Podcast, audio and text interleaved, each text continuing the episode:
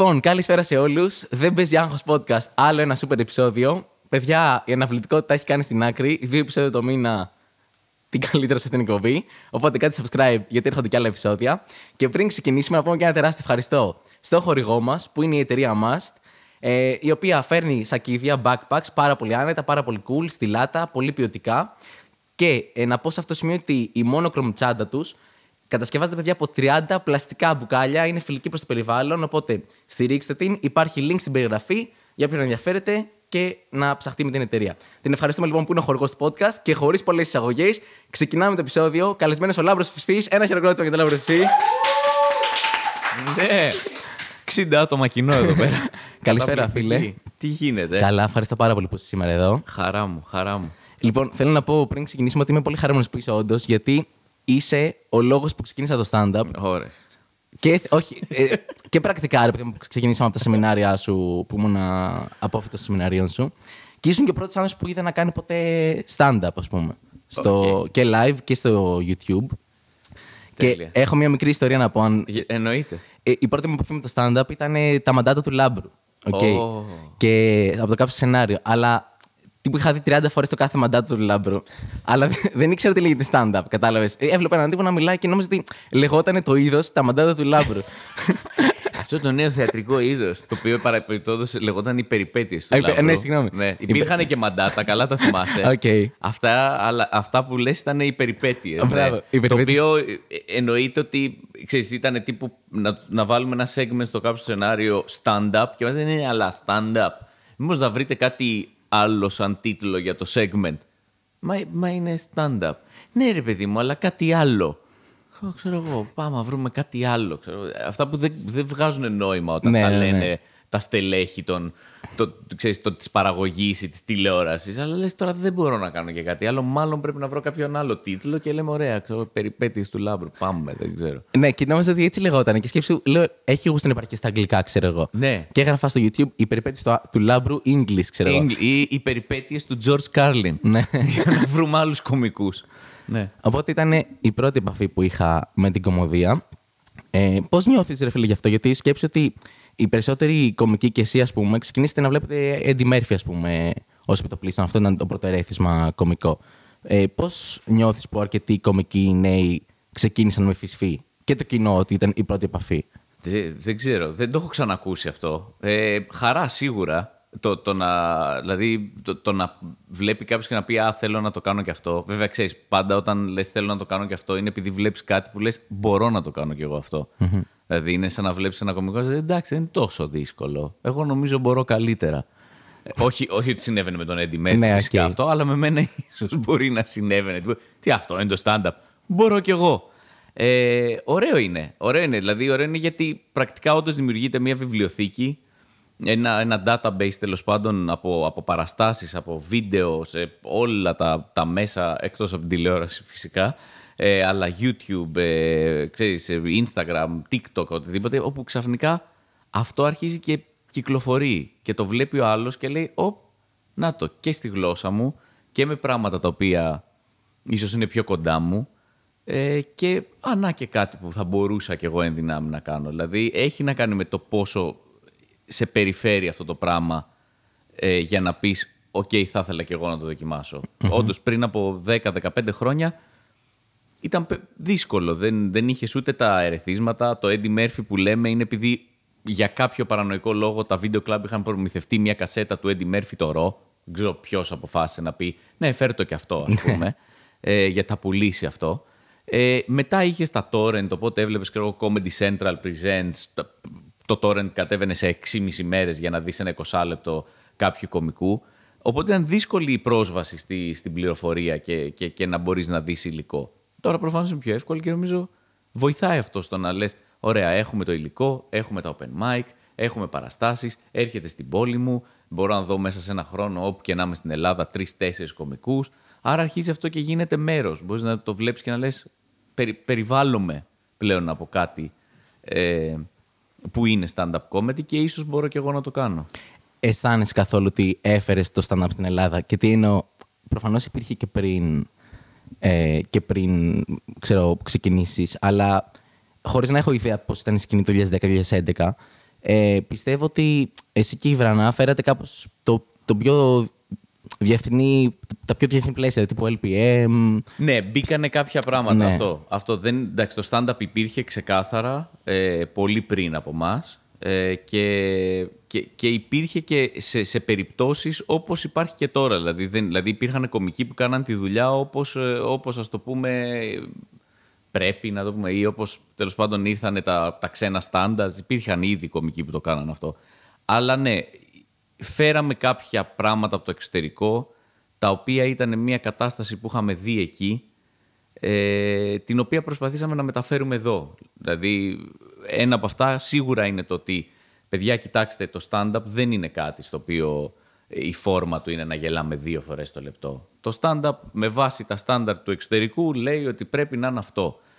Στο εξωτερικό, βέβαια, το λέει για συγκεκριμένους λόγους. Δηλαδή, σου λέει ότι άμα θέλεις εσύ να μπεις στο comedy store, στο μεγαλύτερο ξέρω εγώ, κλαμπ του Λονδίνου, για να μπορέσεις να, να, να σκεφτούμε να σε βάλουμε, μην το συζητάς ότι θα έρθεις εδώ πέρα με κάτω από 6-8 γέλια το λεπτό, γιατί δεν έχει κανένα νόημα. Άρα, εμείς από σένα θέλουμε αυτό. Αν δεν το έχεις, μην έρθεις.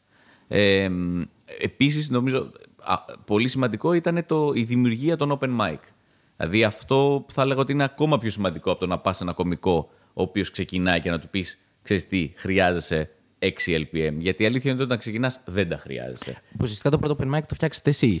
Ναι, την πρώτη ιδέα του να πούμε, ωραία, χρειαζόμαστε ένα open mic, χρειαζόμαστε ένα μέρος όπου άνθρωποι μπορούν να δοκιμάζουν το stand-up comedy ε, και, να, και να είναι ελεύθεροι, να, δίνουν, να υπάρχει ένα πεντάλεπτο στο οποίο είναι δικό σου, κάνε ό,τι θες.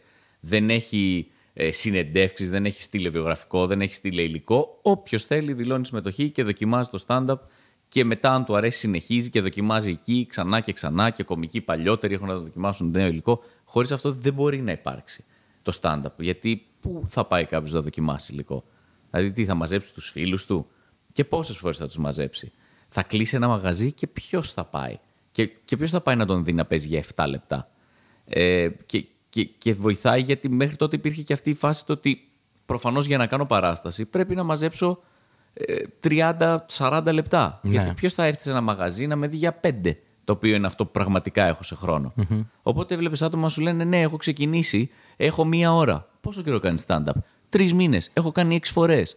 Ε, δεν έχεις μία ώρα. Αλλά έπρεπε να έχει μία ώρα. Γιατί, ναι, ζει, ξέρω εγώ, στην Κομωτινή και πάει σε ένα καφέ και λέει Ελάτε να με δείτε. Τι θα πει, Ελάτε να με δείτε για πέντε λεπτά και μετά εντάξει, συνεχίστε τη ζωούλα σας. Ναι, ναι, ναι. Οπότε δε, το, το open mic είναι πυλώνας. Δεν, δεν γίνεται να εξελιχθεί το είδος μέσα σε, σε μια χώρα αν δεν δημιουργήσεις το έδαφος για να μπορεί ο άλλος να δοκιμάσει υλικό. Οπότε ναι, αυτό είπαμε με την Κατερίνα. Γιατί τότε ήταν σε φάση ωραία να κάνουμε μια παράσταση, να πάμε εκεί να κάνουμε. Και έτσι λέω, ξέρεις, αυτό που λείπει είναι ένα open mic. Αυτό πρέπει να κάνουμε αυτή τη στιγμή. Ε, Εντάξει, είναι πολύ respect αυτό. Γιατί ξέρεις, ο- θα μπορούσε να πει κάποιος στο επίπεδό σας ότι εντάξει, έχουμε το μονοπώλιο και δεν μας νοιάζει η σκηνή. Αλλά εσείς χτίσατε μια σκηνή από το μηδέν. Τι γίνεται, δεν, δεν γίνεται. Δεν, μπο- δεν μπορεί, δεν- εννοώ, εντάξει, οκ, είναι ένα ατομικό άθλημα σε εισαγωγικά. Είναι και ομαδικό γιατί γίνονται παραστάσεις με πολλούς κομικούς και παίζεις εκεί σαν ομάδα. Ε, αλλά δεν έχει νόημα. Δεν, δηλαδή, άμα δεν σκεφτείς ότι αυτό το πράγμα πρέπει να μεγαλώσει για να μπορέσει να γίνει κάτι, ε, τι νόημα έχει. Ωραία, θα καταλήξουμε να είμαστε πέντε άνθρωποι οι οποίοι το κάνουμε, θα είναι πάντα fringe, θα είναι πάντα αυτό το είδος το οποίο το κάνουν πέντε, δεν έχει πιάσει και όλα και αυτά. Ενώ βλέπεις ότι κάνοντας αυτές τις κινήσεις, το stand-up μεγάλωσε, συνεχίζει να μεγαλώνει, συνεχίζει να παίρνει καινούριους κομικούς, συνεχίζει το κοινό να αυξάνεται, να παίρνει από όλες τις ηλικίες, να μεταφέρεται από την Αθήνα, σε, από υπόγεια της Αθήνας σε όλη την Ελλάδα, σε θέατρα. Άρα, ναι, σωστή ήταν η, η τακτική, το ότι πρέπει να γίνουν αυτά τα βήματα. Το βήμα που δεν έχει γίνει, ας πούμε, που γίνεται, δεν γίνεται, το προσπαθούμε, το, το- μετά σταματάει, είναι το Comedy Club. Δηλαδή, Ναι. το Comedy Club είναι ο άλλος πυλώνας του stand-up, το οποίο δεν υπάρχει στην Ελλάδα. Και αυτό είναι τεράστιο πρόβλημα για το stand-up comedy, το να μην έχεις μία βάση, ένα comedy club, όπου ο κόσμος πάει να δει κωμωδία και δεν πάει να δει, ξέρω εγώ, το Σπήλιο ή το Λάμπρο ή το Μιχάλη ή τον Τάδε. Που πάει και λέει σήμερα θα δω stand-up. Τι είναι, δεν ξέρω, παίζουν πέντε άτομα, ξέρω τους δύο, θα, θα με ξαφνιάσει θετικά κι άλλος ένας. Μπορεί ο ένας και να μην μ' αρέσει. Οκ, δεν έγινε και τίποτα. Ε, αυτό δεν υπάρχει. Και χωρίς αυτό δυσκολεύονται πολύ τα πράγματα. Δυσκολεύουν γιατί αρχίζει και γίνεται ακραία προσωποκεντρικό Ναι. το stand-up.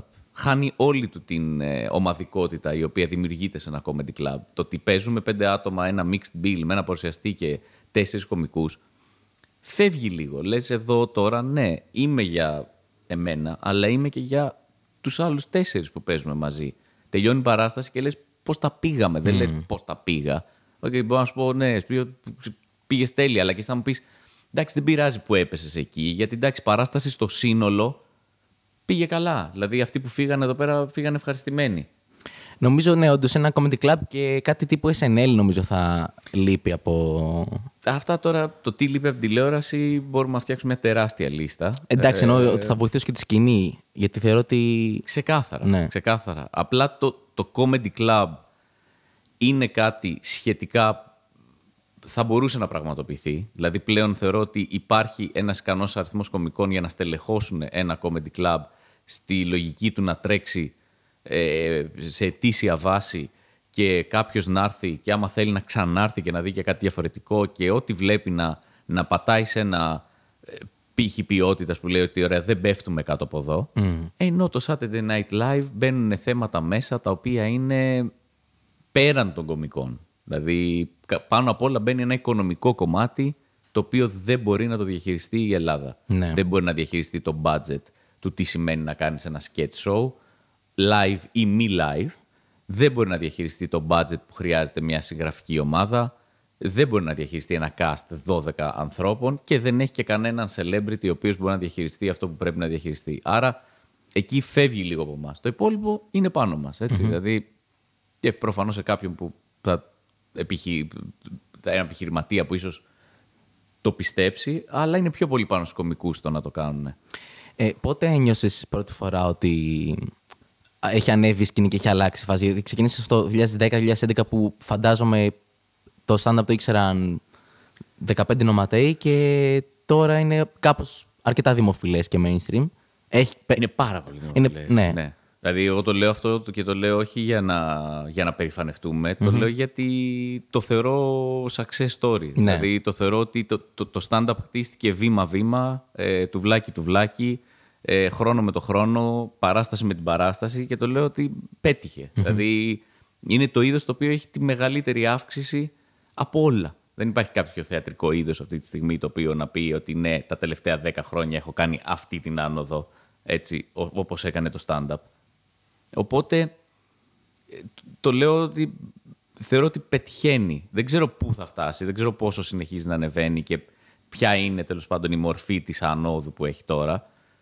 Αλλά προφανώς από το 2011, 10, 12 τέλος πάντων, το οποίο ήταν ένα πράγμα που πηγαίναμε σε μπαράκια, σε υπόγεια, σε, με εναλλακτικό κόσμο των 18, 20, 22 χρονών που ψαχνόντουσαν. Ε, το, το να παίζει αυτή τη στιγμή σε όλη την Ελλάδα, σε θέατρα, να βλέπεις από κάτω κόσμο ο οποίος ε, λέει ήρθα με τους γονείς μου ναι. και ήθελαν να έρθουν οι γονείς μου. Δεν με φέρανε επειδή κάποιος έπρεπε να με φέρει. Ήθελαν και αυτοί να έρθουν, ας πούμε, και έχεις κοινό που είναι από 15 μέχρι 55-60. Ε, είναι, έχει πλέον γίνει ένα σχετικά mainstream πράγμα. Έχει ακόμα πολύ δρόμο, αλλά πηγαίνει, δηλαδή αναπτύσσεται.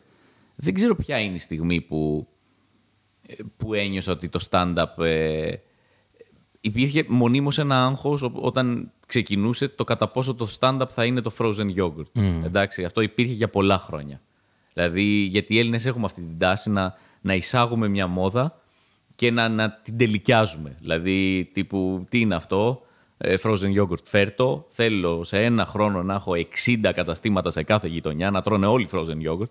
Μέσα σε ένα χρόνο θέλω να το έχουν συχαθεί, να κλείσουν όλα τα μαγαζιά και να μην ξαναφάμε frozen yogurt ναι. ποτέ. Οπότε για πάρα πολύ καιρό λέγαμε: Οκ, είμαστε εδώ. Δηλαδή είναι το, το, το stand-up, το νέο frozen yogurt, το οποίο σε 1,5 χρόνο δεν θα ξέρει κανείς, δεν θα, ε, θα έχει περάσει η μόδα του και άντε θα να συνεχίζεται αυτό ένα παρακμιακό μαγαζί που έχει ξεμείνει, ας πούμε, και λέει: Ναι, εγώ ακόμα σερβίρω frozen yogurt. Αυτό έφυγε για μένα σαν άγχος θα έλεγα εκεί, λίγο πριν, λίγο πριν τον COVID. Okay. Δηλαδή κάπου εκεί άρχισα να λέω όχι, είμαστε εντάξει, νομίζω θα μείνουμε. Νομίζω το stand-up θα είναι εδώ για να μείνει ε, και είναι στο χέρι μας πάντα, αλλά άρχισε να φεύγει λίγο αυτό το άγχος. Μέχρι εκείνο το σημείο ήμουν σίγουρα ότι μπορεί η επόμενη χρονιά να είναι τελευταία. Ναι. Νομίζω πολύ σημαντικό πλέον είναι και το φεστιβάλ που γίνεται, το Athens Comedy Festival, το οποίο διοργανώνεις κιόλας. Ναι. Και είναι η έκτη χρονιά, αν δεν κάνω λάθος, ή η πέμπτη που θα γίνει φέτος. Ναι. Καλή Ε, ερώτηση. Οκ. Έχασα λίγο την μπάλα με τα lockdown. Και, και εγώ σε εκεί στο πέμπτο έκτο πρέπει να είμαστε. Ε, είμαστε, ναι, ένα, ε, δύο, τρία, ε, τέσσερα, πέντε. Οκ, είναι πρέπει το να είμαστε πέμπτο, πέντε. είναι το πέμπτο, Πέντε ωραία. Πρέπει να είμαστε, ναι. Ε, το οποίο συ- γίνεται τώρα 12 με 14 Μαΐου στο Βοτανικό. Είναι, ναι, είναι σε τρεις χώρους. τρεις φέτος. χώρους, είναι, ναι. είναι, ο βοτανικός ε, είναι το main stage. Δίπλα ακριβώς στο βοτανικό είναι το ο βοτανικός plus, το οποίο είναι η μικρότερη σκηνή του, ε, του, του βοτανικού. Μικρό, δηλαδή το ένα είναι ξέρω εγώ, 1500, το άλλο είναι 600. Και έχουμε και το Άβατον, ε, το οποίο είναι ένα μικρό θέατρο στο κεραμικό, το οποίο έχει αναλάβει λίγο πιο πολύ το, το κομμάτι των νέων ε, κομικών, οι οποίοι μπορεί να έχουν ξέρω, εγώ, δύο-τρία χρόνια καριέρα, τέσσερα, πέντε, δεν ξέρω, που θέλουν να δοκιμάσουν κάτι που, ε, που δεν είναι τέλος πάντων στο επίπεδο του να πεις: Ωραία, πάμε να τους δούμε στη μεσαία σκηνή που χωράει 600 άτομα, ας πούμε.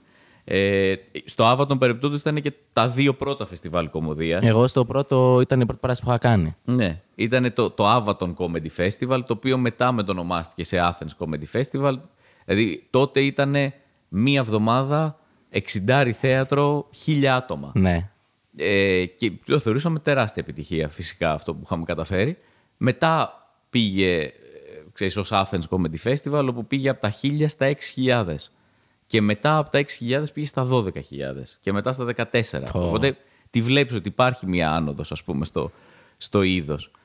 Ε, είναι, είναι σημαντικό γιατί είναι για μας του, τους ανθρώπους του stand-up comedy το φεστιβάλ αυτό, δηλαδή τουλάχιστον το, το δικό μας, ξέρεις, η δική μας ιδέα όταν το φτιάχναμε ήταν ότι πρέπει κάπου να μπορούμε κι εμείς να πούμε αυτό είναι. Εμείς αυτό έχουμε να σας παρουσιασουμε Είμαστε όλοι εδώ, η κοινότητα, ε, κάνουμε τις παραστάσεις μας και, και αυτό είναι το showcase μας, που, του κλάδου μας, ας πούμε. Ε, μ, οπότε και είναι και ένα ωραίο πράγμα γιατί βλέπεις όντως τι, τι, ξέρεις, τις συνεργασίες. Το, το φεστιβάλ έχει κάνει πάρα πολλά πράγματα, οτιδήποτε. Δηλαδή μπορεί να έχει μια χρονιά πολλά solo, μπορεί μια χρονιά, χρονιά να έχει πολλά ξέρω, εγώ, work in progress. Αλλά τα τελευταία χρόνια νομίζω η, η, η κατεύθυνση είναι πάμε να δούμε συνεργασίες. Πάμε να βάλουμε 5, 6, 10 κομικούς σε μία βραδιά να δείξουμε τέλος πάντων μια ποικιλία, να δείξουμε ότι και το stand-up πρέπει να, να έχει εναλλαγές. Γιατί εντάξει, οκ, εσένα να σε δούμε στο σόλο ή εμένα, α, πας να σε δεις στο θέατρο. Ναι. Στο φεστιβάλ θεωρήσαμε ότι πρέπει να μπορείς να δεις πράγματα που δεν θα δεις αλλού. Δηλαδή φέτος να δεις, ξέρω εγώ, μια βραδιά ρο, Ναι. ομό, π- π- politically incorrect αστεία, πού θα το δεις αυτό, στο φεστιβάλ. Να δεις μια βραδιά, ξέρω εγώ, ε, λογοπαίγνια μόνο, διαγωνισμό λογοπαιγνίων, εκεί. Να δεις μια βραδιά ε, που θα κάνετε την παράσταση, που θα είναι μια σύμπραξη ανθρώπων οι οποίοι, ας πούμε, ηλικιακά είναι λίγο πιο άλλης γενιάς από κάποιους άλλους κωμικούς και θα δούμε μια, ένα perspective, ας πούμε, μιας άλλης γενιάς. Ενωμένη αυτό είναι. Ε, είναι, ωραία, είναι ωραία αυτά τα concept τα οποία ξεπηδάνε από το φεστιβάλ. Ναι, είναι πολύ ωραίο και εγώ είμαι πολύ χαρούμενος. Είναι και για τον κόσμο που μας ακούει, είναι μια γιορτή για την κωμωδία. Και επειδή έχω πάει σε όλα τα φεστιβάλ, πραγματικά είναι πολύ ευχάριστο όλο το vibe και περνάς πολύ ωραία. Ε, εγώ θα είμαι στο OK Zoomer που είναι μια παράσταση που είπες όντως με νέους κομικούς ηλικιακά. Α πούμε, είμαστε πολλά νέα παιδιά έτσι στο Gen Z και έχει γενικά πάρα πολλές παραστάσεις. Οπότε έχω το link στο bio. Να έρθετε στο φεστιβάλ, θα είναι πάρα πολύ ωραία. Ελάτε σε όλες τις παραστάσεις, σας περιμένουμε. το έδωσα καλά; Ναι, αυτό είναι ουσιαστικά. Αυτό είναι, Ε, ναι. η- η- ο στόχος του φεστιβάλ γενικά είναι το, το να, να, να δώσουμε τη δυνατότητα στον κόσμο να διαλέξει στην τύχη μια παράσταση και να περάσει ωραία. Προφανώς το stand-up θεωρώ ότι θέλει μια έρευνα. Είναι σαν να λες, ε, ξέρεις, τι μουσική ακούς και να σε πάει κάποιος σε μια συναυλία που δεν σε αρέσει αυτή η μουσική. Οπότε θεωρώ γενικά για το κοινό που, που ίσως βλέπει και το podcast ότι καλό είναι να κάνει μια έρευνα και να πει, ξέρεις, α, ο Σπύρος Φλόρος, για να δούμε τι έχει από υλικό, πώς είναι το είδος του, πώς είναι το στυλ που εκπροσωπεί, ο Λάμπρος τι κάνει, με ποιον ταιριάζω, ποιο, ποιο, ποιο είναι αυτό που μου αρέσει. Ε, και, και για- ειδικά όταν πηγαίνεις και σε μία solo παράσταση που είσαι εκεί μία ώρα, ας πούμε, άμα δεν σε αρέσει αυτό το πράγμα, λες, ε, λάθος, απ- λάθος. ξέρω Ναι, εγώ, ναι. Πήγα σε λάθος μπάντα. Ε, όμως το φεστιβάλ νομίζω επειδή έχει όλο αυτό το κομμάτι το ότι είναι πολλά άτομα σε μία παράσταση, όπως και να έχει θα βρεις κάτι που θα σε αρέσει εκεί μέσα και αυτός είναι και ο στόχος. Να διαλέξεις και στην τύχη μία παράσταση και να πεις πάμε να δοκιμάσουμε να δούμε stand-up. Όχι πάμε να δούμε αυτόν και αυτόν και εκείνον. Ε, Οκ, ωραία. Ε, στο παράλληλα, πρόσφατα θέλω να πάμε και λίγο σε αυτό. Έκανες ε, την πρώτη παράσταση που έχει γίνει ποτέ σε στάδιο, σε γήπεδο, στο Τάε Κβον Ντο, 5.000 κόσμος. Πώς είναι να παίζεις σε τόσο πολύ κόσμο; Κοίτα, πολύ ειλικρινά θα σου πω δεν ξέρω. Οκ. Ήτανε, δεν θυμάμαι. δεν έχω ιδέα τι έγινε. Ε, ή- ήτανε πάρα πολύ κοντά στην πρώτη παράσταση stand-up που συνήθως κάνει κάποιος. Η οποία θεωρώ, άμα, άμα ισχύει και για σένα, μου το λες, είναι, είναι μια παράσταση που σου λένε έχεις 5, 6, 7 λεπτά, βγαίνεις, δεν ξέρεις τι γίνεται. Κάποια στιγμή ξεχνάς και τα λόγια σου, σίγουρα. Και όταν τελειώσει, λες τι ήμουνα. Ήμουνα 12 δευτερόλεπτα Ναι, ναι, πάνω. ναι. Ήμουνα 40, δεν ξέρω τι έγινε. Είναι λίγο σαν ένα. Αυτό τι έγινε, πού ήμουνα, τι έπαιξα ήδη, πότε. πότε ανέβηκα, θυμάμαι να λέω καλησπέρα και μετά κενό. Και το ίδιο λίγο έγινε και σε αυτή την παράσταση. Δηλαδή, ενώ προφανώς είχα προετοιμαστεί, δεν είναι ότι πήγα γιόλο, δεν ξέρω τι θα σας πω. Ξέρω Ναι. ακριβώς τι θα σας πω, αλλά όλο αυτό το πράγμα ήταν τόσο. Ε, δεν δεν μπορείς να προετοιμαστείς. Δεν, δεν- δεν είναι κάτι που μπορείς να κάνεις. Θα πεις, Ε, σήμερα θα παίξω για χίλιους, αύριο για δύο χιλιάδες και ε, μεθαύριο θα παίξω για πέντε. Δεν μπορεί κάπως να προετοιμαστείς για αυτό το πράγμα. Είναι μόνο κάνοντάς το. Όπως και γενικά το stand-up. Στη έτσι. διαχείριση του κόσμου είναι πιο δύσκολο να παίζεις σε 5.000 από το να παίζεις σε 500. Κοίταξε, έχεις, έχει δύο κομμάτια. Το ένα είναι ότι ε, από, από την άποψη να- να το πάμε και πιο ακραία, 5.000 ή 50 ας πούμε. Ναι, οκ. Έχεις το 5.000 που λες, «OK, ό,τι και να γίνει, οι μισοί να γελάσουν. Θα Είμαστε ακουστεί, καλά. ναι, οκ. Θα ακουστεί και θα παρασύρει το 2.500 θα παρασύρει και άλλο ένα χιλιάρικο κόσμο. Όταν είσαι 50 και γελάνε οι 10, θα παρασύρουν άλλους 3. Ναι. Άρα είναι, με αυτή την, άπο- από αυτή την άποψη είναι λίγο πιο δύσκολο. Βέβαια, φυσικά το να πεθαίνει ένα αστείο σου σε 50, οκ. Σε 5.000 είναι μια πολύ ισχυρή απόρριψη. Ε, Από την άλλη, το μέγεθος του κόσμου είναι, δεν είναι κάτι που μπορείς να διαχειριστείς. Το γεγονός ότι έχεις κόσμο ο οποίος μπορεί να είναι ξέρω, εγώ, 70 μέτρα μακριά, δεν μπορεί εκείνη την ώρα να το διαχειριστείς. Εγώ μετά από κάποιο σημείο συνειδητά αποφάσισα ότι θα αποφασίσω ότι ο κόσμος είναι μέχρι την έκτη σειρά. δεν μπορούσα να διαχειριστώ ότι υπάρχει κόσμος εκεί, εκεί. δεν- δεν- δεν- δεν- το μυαλό μου δεν μπορούσε να το διαχειριστεί. Άρα πέρασα ωραία. Ήταν μια απίστευτη εμπειρία. Ή- ή- Ήταν αυτό που ήθελα. Δηλαδή ήταν αυτό το να δω τι γίνεται όταν βάζεις 5.000 άτομα. Αν μπορείς να τους κάνεις να ενωθούν και να γελάνε με κάτι ε, που λες. Το οποίο ξέρεις, είναι τόσο διαφορετικοί οι άνθρωποι από κάτω και πώς αυτό μπορεί να τους ενώσει. Ε, αλλά ήταν τόσο μεγάλο το σοκ όλου αυτού που δεν μπορώ να πω ότι πέρασα καλά. Στην τελική θα μου πεις, γιατί να πρέπει να περάσεις καλά; Δουλειά σου είναι. Ναι. Δεν, δεν χρειάζεται να περάσεις καλά. Να περάσουν οι άλλοι καλά. Αυτό είναι το θέμα Οπότε από, από αυτή την άποψη είμαι οκ. Δηλαδή. Α, Μισό λεπτάκι, ο παλιατζής. Περνάει, σε ναι. αυτή τη γειτονιά. Δεν ξέρω αν το έχεις παρατηρήσει. Παίζουν όλοι μία κασέτα, CD, δεν ξέρω τι είναι.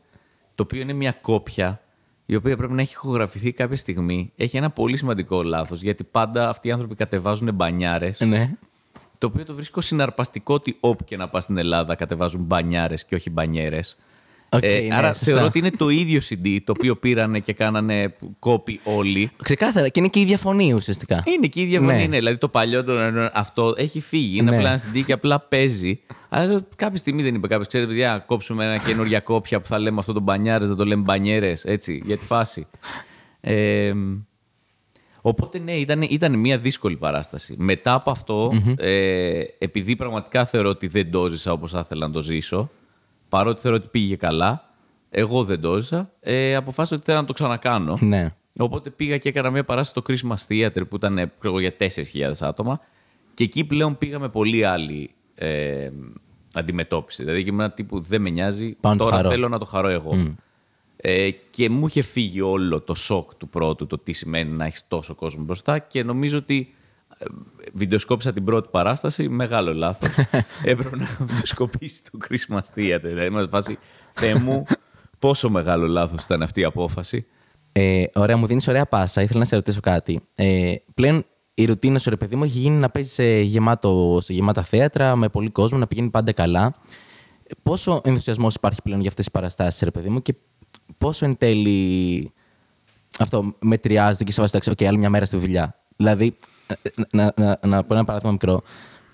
Π.χ. νιώθω ότι στο κεφάλι μου είναι ότι το να βάλεις γκολ στο Champions League, ας πούμε, είναι τεράστιο πράγμα. Ναι. Ο Μέσι που το έχει κάνει 285 φορές, μετά από ένα σημείο είναι εντάξει, οκ, κατάλαβες. Ναι, εντάξει, another day, ναι. Ναι, άρα το να παίξεις, ας πούμε, π.χ. σε χίλια άτομα είναι κάπως μετά από ένα σημείο λίγο πιο flat, ε, χωρίς να σημαίνει ότι δεν το εκτιμάς ή οτιδήποτε. Όχι, ναι, εντάξει. Ξεκάθαρα το εκτιμάς. Το Προφανώς. λέω και στι παραστάσεις μου κάθε φορά. Δηλαδή, εγώ ποτέ- είμαι και full αγχώδης. ε, ότι δ- δεν μπορώ ποτέ να αποφασίσω ότι η παράσταση θα γεμίσει μέχρι να γεμίσει. Ναι. Δηλαδή, εντάξει, πλέον είμαι σε φάση και αν έχει φτάσει ξέρω εγώ, το 80% λέω εντάξει, θα γεμίσει. Αλλά ποτέ. Δηλαδή, με τύπου ό- όλα τα σημάδια να δείχνουν ότι θα πάει καλά. Εγώ μένω ότι παιδιά μας, ακόμα απέχουμε. Απέχουμε. Δηλαδή, δε- δε- μπορεί και όχι. Δεν ξέρετε ποτέ τι θα γίνει. Και μου λένε, Όχι, μα ξέρουμε. Θα, με βάση το μοντέλο θα, θα γεμίσει. Δηλαδή, είσαι, δεν, δεν, δεν το ξέρεις. Ε, οπότε πάντα το εκτιμάς το ότι ο κόσμος έρχεται. Ειδικά για κομικούς, νομίζω, οι οποίοι είναι άνθρωποι ανασφαλείς. Έχουν περάσει κάποια χρόνια που κα, κανείς από εμάς δεν ήταν ιδιαίτερα δημοφιλής. Το να έρχονται άνθρωποι στις παραστάσεις σου. Είναι πάντα τρελό, ναι. Σε σοκάρεις. Σε φάση, Γιατί θέλετε να κάνετε παρέα μαζί μου; Κανείς δεν ήθελε ποτέ να κάνει παρέα μαζί μου. Ε, γενικά δεν. Ε, κοίταξε. Γενικά δεν παίζω. Να, να το πω αυτό. Δεν παίζω πάντα σε μεγάλα μέρη. Δηλαδή, το Taekwondo ναι, okay, και το Christmas ήταν δύο project τα οποία πήγανε πολύ συγκεκριμένα τύπου πάμε να το δοκιμάσουμε. Οι προηγούμενες μου παραστάσεις, ας πούμε, η προηγούμενη μου σεζόν ήταν σε 200 άτομα θέατρο. Εί- Είμαι φαν του μικρού. Δηλαδή πιστεύω ότι άμα κάνεις σεζόν, το 2 με 2,50 για μένα είναι ο τέλειος αριθμός. Ναι. Γιατί τους έχεις όλους κοντά, ε, παίρνουν πολύ καλό value for money. Ε, μπορείς να μιλάς με τον κόσμο, μπορείς να, να γνωρίσεις κόσμο, μπορείς να κάνεις την παράσταση μοναδική και είναι αρκετός αριθμός για να πεις ότι αρπάζει, μεταδίδεται, έχεις έναν ικανό αριθμό. Για μένα εκεί είναι. Δηλαδή, για μένα το τέλειο είναι 2, 2,50, 3 και του χρόνου εκεί θα επιστρέψω. Οκ, άρα θα ξανακάνεις σεζόν, ας πούμε. Δεν θες να. Ξανακάνω σεζόν και θα ξανακάνω σε αυτά τα νούμερα. Δηλαδή δεν θα πάω σε ένα 600 Ναι, θέατρο, ναι, ναι. δεν θα πάω σε ένα 700 που ίσως θα μπορούσα, ξέρεις, αλλά δεν το θέλω. Ε, από την άλλη, για έναν κομικό νομίζω το να μπαίνει σε μια παράσταση και να θεωρεί οτιδήποτε δεδομένο είναι ίσως το μεγαλύτερο λάθος που μπορεί να κάνει. Το να, α- α- αρχικά, το να πεις ότι another day at the job πάμε να τα πούμε είναι α- αυτοκτονία. Ε, Ο κόσμος ακόμα ρωτάει αν το stand-up είναι αυτοσχεδιαστικό και πολλοί άνθρωποι στο stand-up το παίρνουν στραβά. Ότι μα καλά είσαι με τα καλά σου. Δηλαδή, εγώ δουλεύω τρεις μήνες, κάθομαι, γράφω, σβήνω, διορθώνω. ε, έχω πετύχει τόσα γέλια το λεπτό και εσύ μου λες ότι αυτό το πράγμα μπορεί να είναι αυτοσχεδιαστικό. Αυτό που λέει ουσιαστικά αυτός είναι ότι το λέει για καλό. Γιατί το stand-up πρέπει να φαίνεται αυτοσχεδιαστικό. Πρέπει να φαίνεται ότι το κάνεις πρώτη φορά και ότι το κάνεις για εκείνους τους ανθρώπους και όντως ότι τα σκέφτεσαι εκείνη την ώρα. Δεν υπάρχει καλύτερο πράγμα που μπορεί να σου πούνε από το ότι. Πού τα σκέφτεσαι, ρε, εσύ; Δηλαδή, ανεβαίνεις εκεί κάθε βράδυ ή οι άλλοι που έρχονται και σου λένε Καλά, ήρθα χτες και σήμερα. «Ε, Τα ίδια. Ναι, ναι, ναι. Μα δουλεύεις. Έλα ξανά σε τρία χρόνια. Τι εννοείς τα ίδια; Ναι, τα ίδια. Αλλά για καλό το λέει γιατί τον έπεισες ότι αυτό που είδε ήταν αυτοσχεδιαστικό. Ότι ήσουν τόσο παρόν και τόσο στη στιγμή που του το πέρασες, ότι τα λες για πρώτη φορά, ασχέτως αν εσύ τα λες για εκατοστή. Αν μπει λοιπόν μια τέτοια ότι, ε, άλλη μια μέρα στη δουλειά, θα πάω να πω τα λόγια μου, ηθοποιός, τύπου παπ, παπ, παπ. Χωρίς όχι ντύ του Ναι, ηθοποιούς ναι. προφανώς, εννοείται ότι και οι ηθοποιοί πρέπει να το ζούνε. Ε, χαλάει. Καταλαβαίνει ο άλλος υποσυνείδητα ότι κάτι δεν πάει καλά. Και, και αυτό τον χαλάει. Επίσης, αν βγεις με μια, με μια αυτοπεποίθηση του στυλ, ε, μωρέ, εντάξει. Δεν, έχω να πεθάνω τώρα τρεις μήνες, θα πεθάνω σήμερα. Θα πεθάνεις. Καλά, προφανώς ισχύει αυτό. Ναι, δηλαδή αυτό το είχε πει και πολύ ωραία η, μία κωμικός, η, η Σάρα Μίλικαν, ε, αγγλίδα. Ε, Είχε πει, που νομίζω έχει περάσει και ως Μίλικαν Rule λέγεται αυτό. Λέει ότι Οκ. είτε πας χάλια είτε πας καλά σε μια παράσταση δικαιούσαι να το, το γλεντήσεις ή να το κλάψεις μέχρι τις 11 η ώρα την επόμενη μέρα. Οκ. Και αυτό σου λέει ουσιαστικά ότι 11 η ώρα πρέπει να μηδενίσεις. Όταν φτάσεις στην παράσταση, πρέπει να πας στο, σ- ξέρεις, στο, στο ουδετερο Δεν πρέπει να πας με τουπέ και δεν πρέπει να πας και κάτω. Γιατί άμα πας με μηδέν αυτοπεποίθηση, οι άνθρωποι θα είναι σε φάση Ωχ, το, τον καημένο, Αχ, δεν το έχει. Αν πας με full τουπέ, θα πούνε «Τι, ε, ε, ε, τι νομίζει ότι εγώ θα γελάσω από αυτά. Ε, όχι. Και κλειδώνει. Όλα αυτά γίνονται υποσυνείδητα εντωμεταξύ. Έτσι, Ναι. Να το πούμε. Κανένα κοινό δεν λέει συνειδητά αυτά τα πράγματα. Είναι όλα υποσυνείδητα. Άρα νομίζω ότι πρέπει να μπαίνει σε μια κατάσταση όσο καιρό και να παίζεις, όσο καιρό και να πηγαίνει καλά, όσο καιρό και σε όσο μεγάλο κου- ξέρεις, ε, αριθμό ανθρώπων για να παίζεις, πρέπει να πηγαίνει σαν να είναι Τάμπουλα ράσα, πάρτο. Ένα πράγμα στα λατινικά ξέρω, θα το πω. Εντάξει, λευκός πίνακας, λευκός καμβάς. Κάθε παράσταση ξεχωριστή. Δεν έχει να κάνει με την προηγούμενη, με την επόμενη. Το κοινό είναι διαφορετικό. Όλα, όλα αυτά πρέπει να μπαίνουν στο κεφάλι και να λες: Είναι μόνο για αυτούς, γιατί αυτοί εκείνη τη μέρα ήρθαν να σε δούνε. να του πεις: Να σου πω, χτες ήμουν καλύτερος. Ε, τώρα τι να το κάνει ο άλλος. Εντάξει, προφανώς καλό είναι. Δεν λέω ότι το παίρνεις δεδομένο ή δεν το εκτιμάς ή παίζεις και είσαι αλλού. Είσαι εκεί. Όχι, είσαι εκεί. Και... Το θέμα είναι ο ενθουσιασμός που προκαλεί σε σένα. Δηλαδή. Όχι, ναι, εντάξει. Ο ενθουσιασμός που προκαλεί σε σένα πρέπει να τον δημιουργήσεις τεχνητά. Ναι. Πρέπει να νιώθει ο άλλος ότι περνάς καλά. Ακόμα και να. Και αυτά. Και αυ- Μια άλλη κλασική ερώτηση τύπου σου έχει συμβεί κάτι. Πρέπει να πας να παίξεις διασκεδάσει κόσμο. Πώς Ναι. το χειρίζεσαι; Πρέπει να βρεις τη μέθοδο για να μην το πάμε και στα άκρα ότι όντως σου έχει συμβεί κάτι. Ακόμα και να είναι η φάση. Α, ε, παίζω πέντε φορές την εβδομάδα πάλι τα ίδια. Πρέπει να βρεις μία μέθοδο που θα, θα ενθουσιαστείς εσύ για αυτό που κάνεις. Δεν θεωρώ ότι είναι τόσο δύσκολο στη δουλειά που κάνουμε, γιατί εντάξει, όσοι την κάνουν τη δουλειά ξέρουν ότι είναι μια γαμάτη δουλειά. Ισχύει. Δηλαδή τώρα τι να πεις, ναι, πρέπει να ενθουσιαστώ για τη δουλειά που κάνω. Ε, ναι, εντάξει, ε, άμα δεν ενθουσιάζεσαι κάνοντας τον κόσμο να γελάει, δεν ξέρω τι άλλο μπορεί να σε γεμίσει τη Ναι. ζωή σου, ας πούμε. Είναι μια κορυφαία δουλειά. Το λέμε μεταξύ μας ε, συχνά. Λες, μα, τα κάνουμε μια πολύ ωραία δουλειά. Δηλαδή, είμαστε πολύ τυχεροί άνθρωποι που κάνουμε αυτή τη δουλειά. Έτσι, και από όλες τις απόψεις. Όχι μόνο από το ότι κάνουμε τον κόσμο να γελάει και από το γεγονός ότι δουλεύουμε μια μισή ώρα. Έτσι, δηλαδή. Εντάξει, Αυτό να δεν το- ισχύει αυτά. δεν ισχύει. Εντάξει, έχει πολλή δουλειά από πίσω όλο αυτό, εννοείται, ε, η οποία γίνεται. Ε, εντάξει, αλλά δεν σκάβουμε και σωρυχεία. Ισχύει. Ναι. Ε, είσαι άνθρωπος, ρε φίλε, που το έχεις δηλώσει και όλα. Πιστεύεις πολύ στο, στη δουλειά και όχι στο ταλέντο και σε αυτά. Και Ναι. συμφωνώ προφανώς. Θέλω να σε ρωτήσω τι πλέον, σαν λάμπρος φυσικής, ρε φίλε, με 15 χρόνια πλάτη εμπειρίας και αυτά στην πλάτη σου. 15 χρόνια πλάτη. Καλά, αυτή η πλάτη. Το υπόλοιπο είναι 40. Αυτή η πλάτη όμως την άλλαξα πρόσφατα. Είναι- Είναι 15. Με εγγύηση. Μια καινούρια πλάτη. Ε, 15 χρόνια κομμάτι στην πλάτη. Τι, πώς βελτιώνεις, τι είναι αυτό που κάνεις και σε βελτιώνεις stand-upικά. Ε, και δεύτερον, ε, επειδή κάνεις και, και άλλα πράγματα, δηλαδή έχεις την τηλεόραση, έχεις το, τον αυτοσχεδιασμό κουτουλουπού κουτουλουπού, πώς βρίσκεις χώρο να εξελιχθείς stand-upικά πλέον χρονικά; Κοίταξε, ε, μπορεί να ακουστεί λάθος αυτό, αλλά ε, ή μπορεί να είναι λάθος τακτική. Το λέω δηλαδή ότι ξέρεις, την, εκφράζω την προσωπική μου τέτοια και όχι μια, ας το πούμε, τακτική που πρέπει να ακολουθήσει κάποιος ε, που κάνει stand-up. Ε, εγώ είμαι πιο πολύ της λογικής ότι δεν χρειάζεται να εξελιχθείς. Πρέπει απλά να είσαι σταθερά καλός. Εννοείται ότι η εξέλιξη έρχεται και προφανώς τα κείμενά σου αλλάζουν, μπορεί να βελτιώνονται, μπορεί να καταλαβαίνεις όσο δουλεύεις και άλλα πράγματα, αλλά δεν είμαι...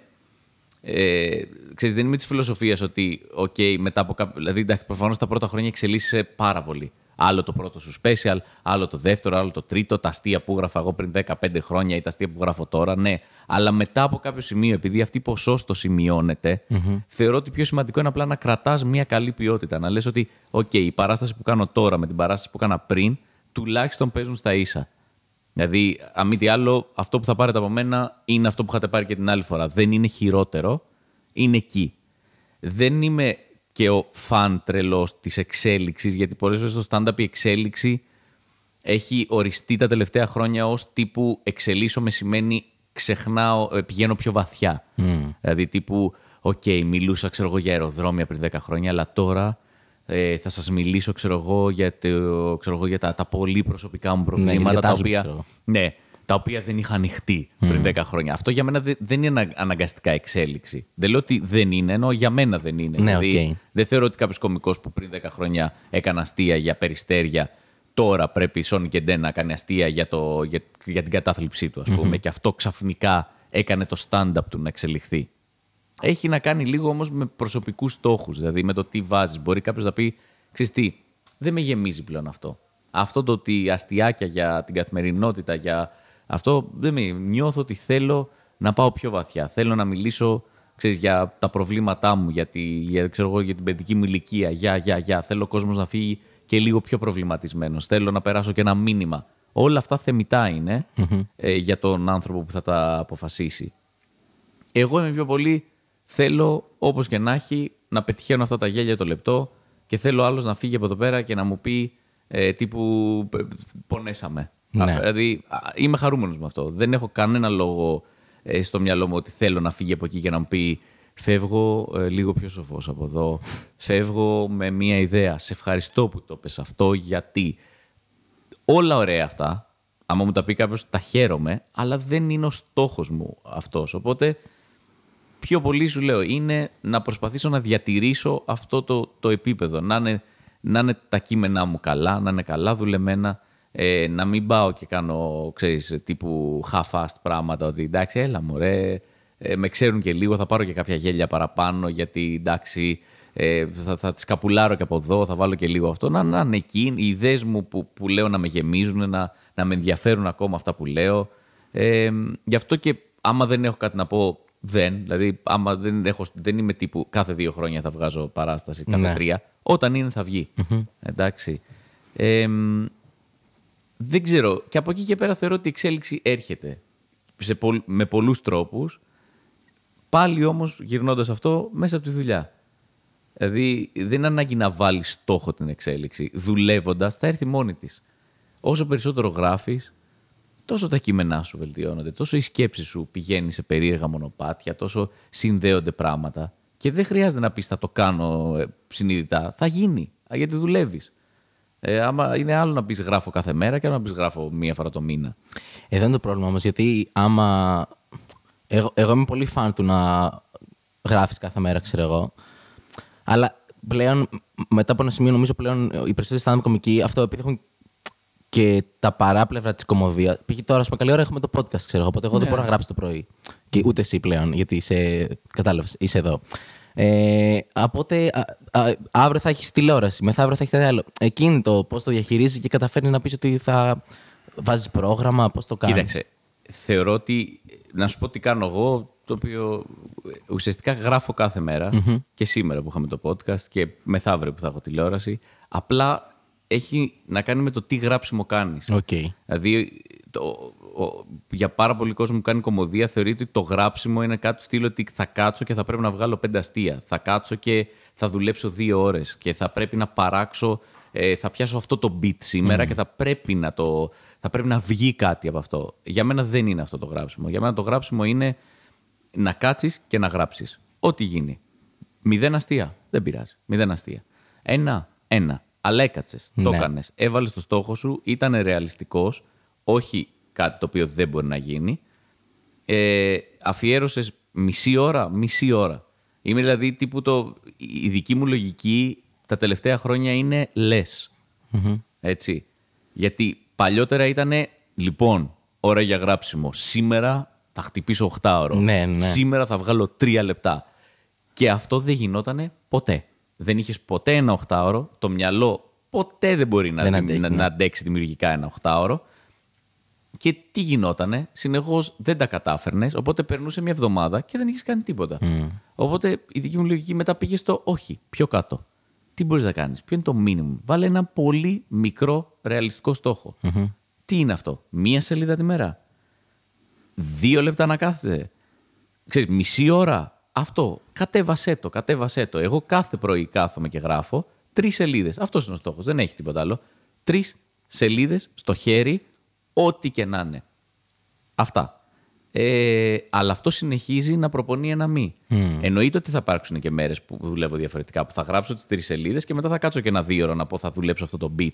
Αλλιώς ναι, δεν βγαίνει παράσταση. Ναι, ναι, ναι. Αλλά δεν σταματάει το γράψιμο ποτέ για μένα. Και δεν είναι ανάγκη αυτό που γράφω, κατά ανάγκη να πω ότι πρέπει να μου βγάλει κάτι κωμικό. Αλλά συνεχίζει να εξασκείται η σκέψη σου και το γράψιμό σου. Οπότε για μένα αυτό λέω πάντα. Δηλαδή τα τελευταία ώρα βάλε ρεαλιστικούς στόχους. Κατέβασέ το στο απόλυτο minimum, αλλά κάθε μέρα. Είναι σαν γυμναστήριο που έχω μηδενική εμπειρία, αλλά γιατί να μην πάμε εκεί; Οκ. Πάμε να το παρομοιάσουμε κάτι που δεν έχω ιδέα πώς δουλεύει. Όχι, αλλά έτσι, στο ναι. δικό μου μυαλό λοιπόν, το γυμναστήριο δουλεύει με καθημερινή εξάσκηση ενός μυ. Δηλαδή σου λέει εντάξει, μην έχεις μία φορά το μήνα. Ναι. Έλα κάθε μέρα για λιγότερο, κάνε αυτό και ο μυς σιγά σιγά θα αρχίσει να δουλεύει. Έτσι και το γράψιμο. Κάθε μέρα, λίγο, λίγο, λίγο ε, και γίνεται συνήθεια. Οκ. Ε, νομίζω ότι χρειάζεται. Δηλαδή το stand-up χρειάζεται αυτό το γράψιμο το καθημερινό για να βελτιωθεί το γράψιμο. Και μετά είναι το άλλο κομμάτι που είναι ε, το παίξιμο. Ναι. Το οποίο και αυτό το χρειάζεται. Δεν μπορεί να πεις παίζω μία φορά το μήνα. Πρέπει να ανεβαίνεις στη σκηνή, να κάνεις χιλιόμετρα. Και το να βλέπεις, υποθέτω. Ναι, το να βλέπεις και ειδικά αυτό που λέμε πάντα, το να βλέπεις live. Ναι. Όσο γίνεται. Δηλαδή, όσο γίνεται να πηγαίνεις να βλέπεις παραστάσεις, open mic, ε, ε, παραστάσεις κωμικών που δοκιμάζουν, να το βλέπεις στην κανονική του μορφή, εκεί που άλλος το παλεύει, που το, το, το, το δίνει ο προηγούμενος κωμικός εκεί και πώς θα το φέρει πιο πάνω. Τώρα εντάξει, οκ, το να βλέπουμε τις παραστάσεις στο Netflix που άλλος έχει ξέρεις, δώσει τον καλύτερο του εαυτό, έχει τραβήξει το special του τρεις φορές συνεχόμενα, έχει κόψει το καλύτερο κομμάτι από το τέτοιο, είναι το peak του με το κοινό. Εντάξει, οκ, ναι. Αυτό μόνο κατάθλιψη μπορεί να σου φέρει. δηλαδή, άμα, άμα βάλεις σαν στόχο αυτό, λες πώς; Δεν θα το κάνω ποτέ, ξέρω. Πώς; Και, και πάνω απ' όλα, πώς, γιατί ο άλλος το κάνει και 25 χρόνια. Εσύ το κάνεις πώς, 5, 6, 7. Ναι. ναι. Ε, τι, τι συγκρινόμαστε τώρα με έναν άνθρωπο που το κάνει 25. Ε, το stand-up πρέπει να πηγαίνεις να το βλέπεις ε, εκεί που γίνεται, ρε παιδί μου. Έχεις κάποιο κωμικό έτσι που να παρακολουθείς ή να έχεις παρακολουθήσει live από το εξωτερικό κάτι από το ίντερνετ να τον βλέπεις και να είναι έμπνευση και να σ' αρέσει, ξέρω εγώ. Πάρα πολλούς κωμικούς. Όλους βασικά. Οκ. Όλους. Νομίζω ότι και, και, και πάλι, επειδή τώρα έχει ανοίξει και η αγορά λίγο και πάρα πολλοί κομικοί ξένοι έρχονται στην Ελλάδα. Μπράβο, ναι. Ε, και, πο- και εντάξει, το λέω τώρα, ή το είπαμε και πριν, ότι η κομμωδία είναι θέμα γούστου. Πρέπει να βρεις με ποιον κουμπώνεις το δικό σου χιούμορ, το δικό του χιούμορ. Αλλά άμα μιλάμε για κομικού ε, που κάνουν αυτή τη δουλειά, για μένα είναι όλα. Πη- πα- πα- πηγαίνετε, πάμε να τα δούμε όλα.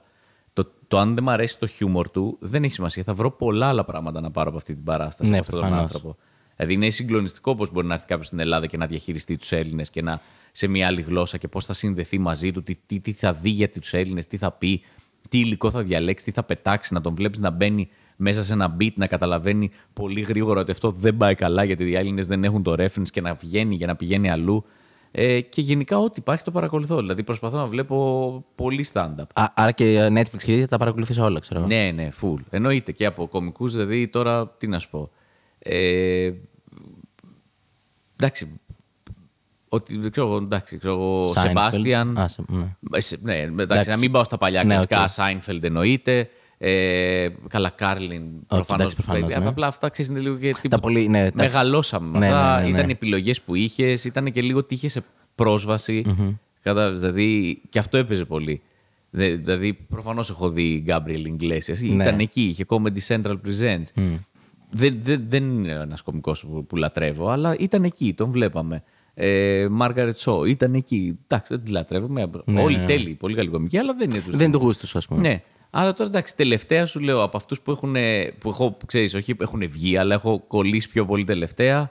Ε, το αναφέραμε και πριν. Εντάξει, John Τζον Mulaney. Μουλένι. Ε, Σεμπάστιαν, μου αρέσει πάρα πολύ. Ε, δηλαδή γελάω, ρε παιδί μου, mm. αστείος.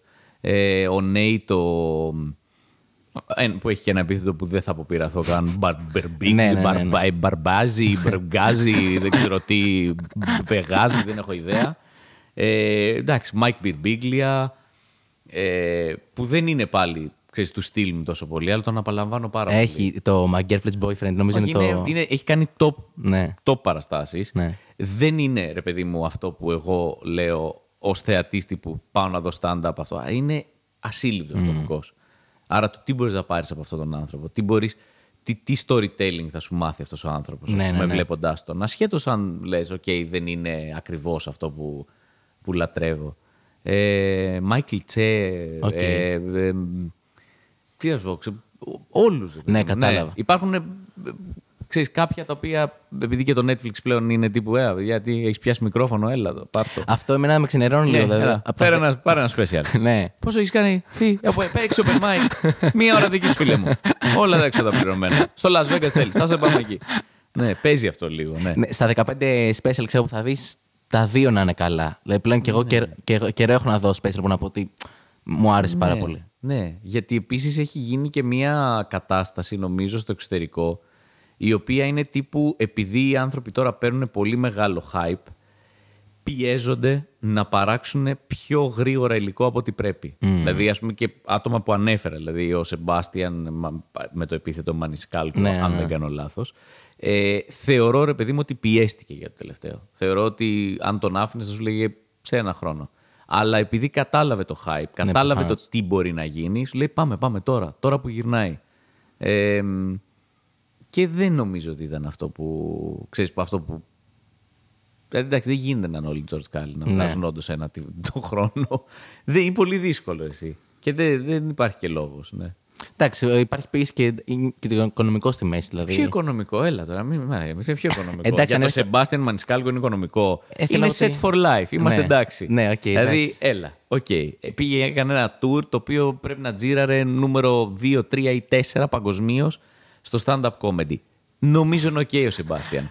Ναι, αλλά αν έρθει το Netflix και σου πει θέλω special τώρα. Δεν πειράζει. Σου δίνω άλλα 15 εκατομμύρια, ξέρω. Πες εγώ. όχι. όχι οκ. Πες όχι γιατί δεν είναι πλέον για τα λεφτά. Πρέπει Ναι, να ναι, ναι, ναι. διασφαλίσεις. Την ποιότητα. Δεν είναι, δεν είναι. Έλα μεταξύ μας. Δεν μπορεί αυτός ο άνθρωπος να έχει οικονομικό πρόβλημα. Εντάξει, προφανώς δεν Δεν ναι. μπορεί εκτός αν έχει κάνει κάποιο upgrade στη ζωή του, το οποίο λέει: Κοίταξε, τα bare minimum έξοδά μου είναι 200 εκατομμύρια το χρόνο.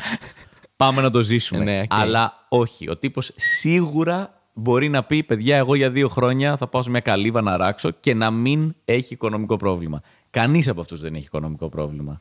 Ναι, οκ, με έπεισε. Ε, σε αυτό το σημείο θέλω να μου πεις ποιο είναι το αγαπημένο bit που έχεις γράψει και για ποιο λόγο είναι τα περιστέρια. Τέλειο. ε, για, γιατί, γιατί, ε, γιατί είναι το πιο... Όταν γράφεις, το ξέρεις κι εσύ. Κάποιες φορές γράφεις και λες αυτό είναι σίγουρο. Ναι. Και δεν είναι. Ναι, ναι, ναι. Εντάξει, καλά, ρε, αυτό θα, θα θερήσει και βγαίνεις και πώς έγινε να είμαι σε τέτοια μεγάλη απόκληση με 500 ανθρώπους. Πώς γίνεται να μου πάνε 500 άνθρωποι όχι σε αυτό το πράγμα, το οποίο για μένα ήταν χρυσάφι. Και άλλες φορές λες αυτό δεν υπάρχει περίπτωση να, να, Ναι, να ναι, ναι. δουλέψει. Δεν- είναι τόσο random, τόσο νης, τόσο...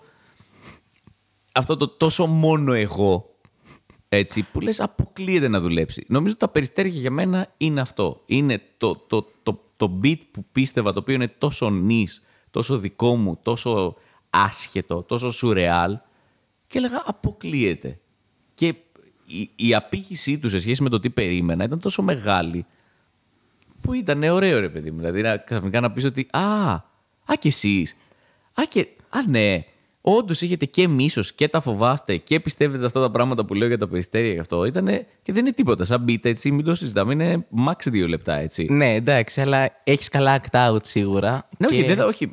με- μεταξύ μας μιλώντας δεν θα το ξεπεράσω ποτέ. Το Ναι. έχω αποδεχτεί και αυτό στη ζωή μου. Δηλαδή δεν γίνεται. Έχω βγάλει δύο special από τότε. Δεν νομίζω ότι άμα ρωτήσεις κάποιον κάτω, σου πει ναι, εντάξει, καλά. ε, αυτό με τα περιστέρια μου αρέσει πολύ. Σε ευχαριστώ, φίλε μου. Είναι πριν 9 χρόνια. έχω γράψει ούτε που ξέρω πόσα πράγματα, αλλά χαίρομαι ότι μόνο αυτό σου έχει μείνει. Ε, οπότε ναι, είναι ένα. Ε, Είναι ρε παιδί μου ένα, ένα κομμάτι το οποίο ξέρεις, είναι τα, το, ξέρεις, τα hits ρε παιδί μου, πώς να το πω. Αυτό που η μπο- κάθε μπάντα Ναι, ναι, ναι. έχει, έχει 5-6 κομμάτια τα οποία γίνονται για κάποιο λόγο πολύ μεγάλα hits και τους ακολουθούν ρε παιδί μου. Το Βίρονος στο 140 ή κατάλαβες η- ο Μιχάλης η Χίπησα. Ε, Δεν ξέρω, παίζουν αυτά τα... Είναι ελάχιστα τα beat που οι Έλληνες κομικοί το έχουν καταφέρει αυτό. Λέει αυτό, το 140, έχει Ναι. η ταβέρνα της Βρανά, νομίζω αυτά τα τέσσερα είναι που στο μυαλό μου. Ναι, παίζουν, παίζουν. Αλλά δεν είναι. Ξαναλέω, δεν θεωρώ ότι είναι και τεράστια ανάγκη. Το θέμα είναι να σε. Δηλαδή, ξέρεις, κάνεις την παράστασή σου να είσαι συστηματικά καλός από αρχή μέχρι τέλος.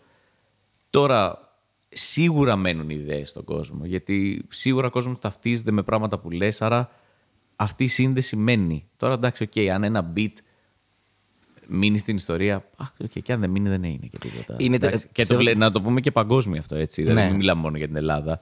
Δηλαδή και τον Κάρλιν που αναφέραμε. Ναι. Οκ, έχει βγάλει ένα τεράστιο κομμάτι υλικού. Πάλι, άμα το ψάξουμε, τα bit του που έχουν μείνει στην ιστορία πρέπει να είναι πέντε. Είναι για τη θρησκεία, ξέρω εγώ το. Ναι, είναι για το περιβάλλον. Μπράβο. ξέρω εγώ, είναι τα words you cannot say on TV. Μπράβο, ναι. Ξέρω εγώ, είναι, δηλαδή είναι μετρημένα. Ναι, και ναι, ο άνθρωπος έχει υλικό, πρέπει να έχει 200 ώρες special. Δηλαδή, ισχύει. δεν είναι. Ε, πιστεύω ότι είναι, είναι τρελό. Μπορεί, ας πούμε, αν θες να το παίζεις σε κάθε παράσταση τύπου αυτό best of, ξέρω εγώ, και να πάλι να πηγαίνει καλά. Δεν Όχι. πηγαίνει, όχι. Δεν Α, ναι. πηγαίνει. Όχι, αυτό είναι ο κα- κανόνας του stand-up. Εντάξει, είναι η έκπληξη, ξέρω εγώ. Είναι αλλά- το καταπληκτικό το παίξε τα περιστέρια, το παίζεις και ο άλλος κάθεται από κάτω και λέει Ναι, έτσι ήταν. ναι, ναι. ναι, ναι. Το, το θυμάμαι να το βλέπω ακριβώς έτσι. Απλά τότε γέλαγα. Και, και το ξέρεις, δηλαδή. Τους το λες, παιδιά, μην επιμένετε. Θα παίξω τον beat και δεν θα γελάτε. Και σου λένε «Ω, ε, Ναι, παίξω. Και ξεκινάς και λένε Ναι, ναι, ναι, ναι, ναι. Ακριβώς έτσι το έλεγε και τότε. Εντάξει, υπάρχει μια χαρά που τα ακούσαμε ως live. Όχι. Καμία. Καμία. Οκ. Ε, Δεν νομίζω. Είναι, είναι, ρε παιδί μου, το- είναι αυτή η κατάρα που έχουμε εμείς οι κωμικοί, η- σε αντίθεση με τους μουσικούς. Η μουσική είναι όσο πιο πολύ παίζει το τραγούδι, τόσο πιο πολύ το γουστάρει ο κόσμος.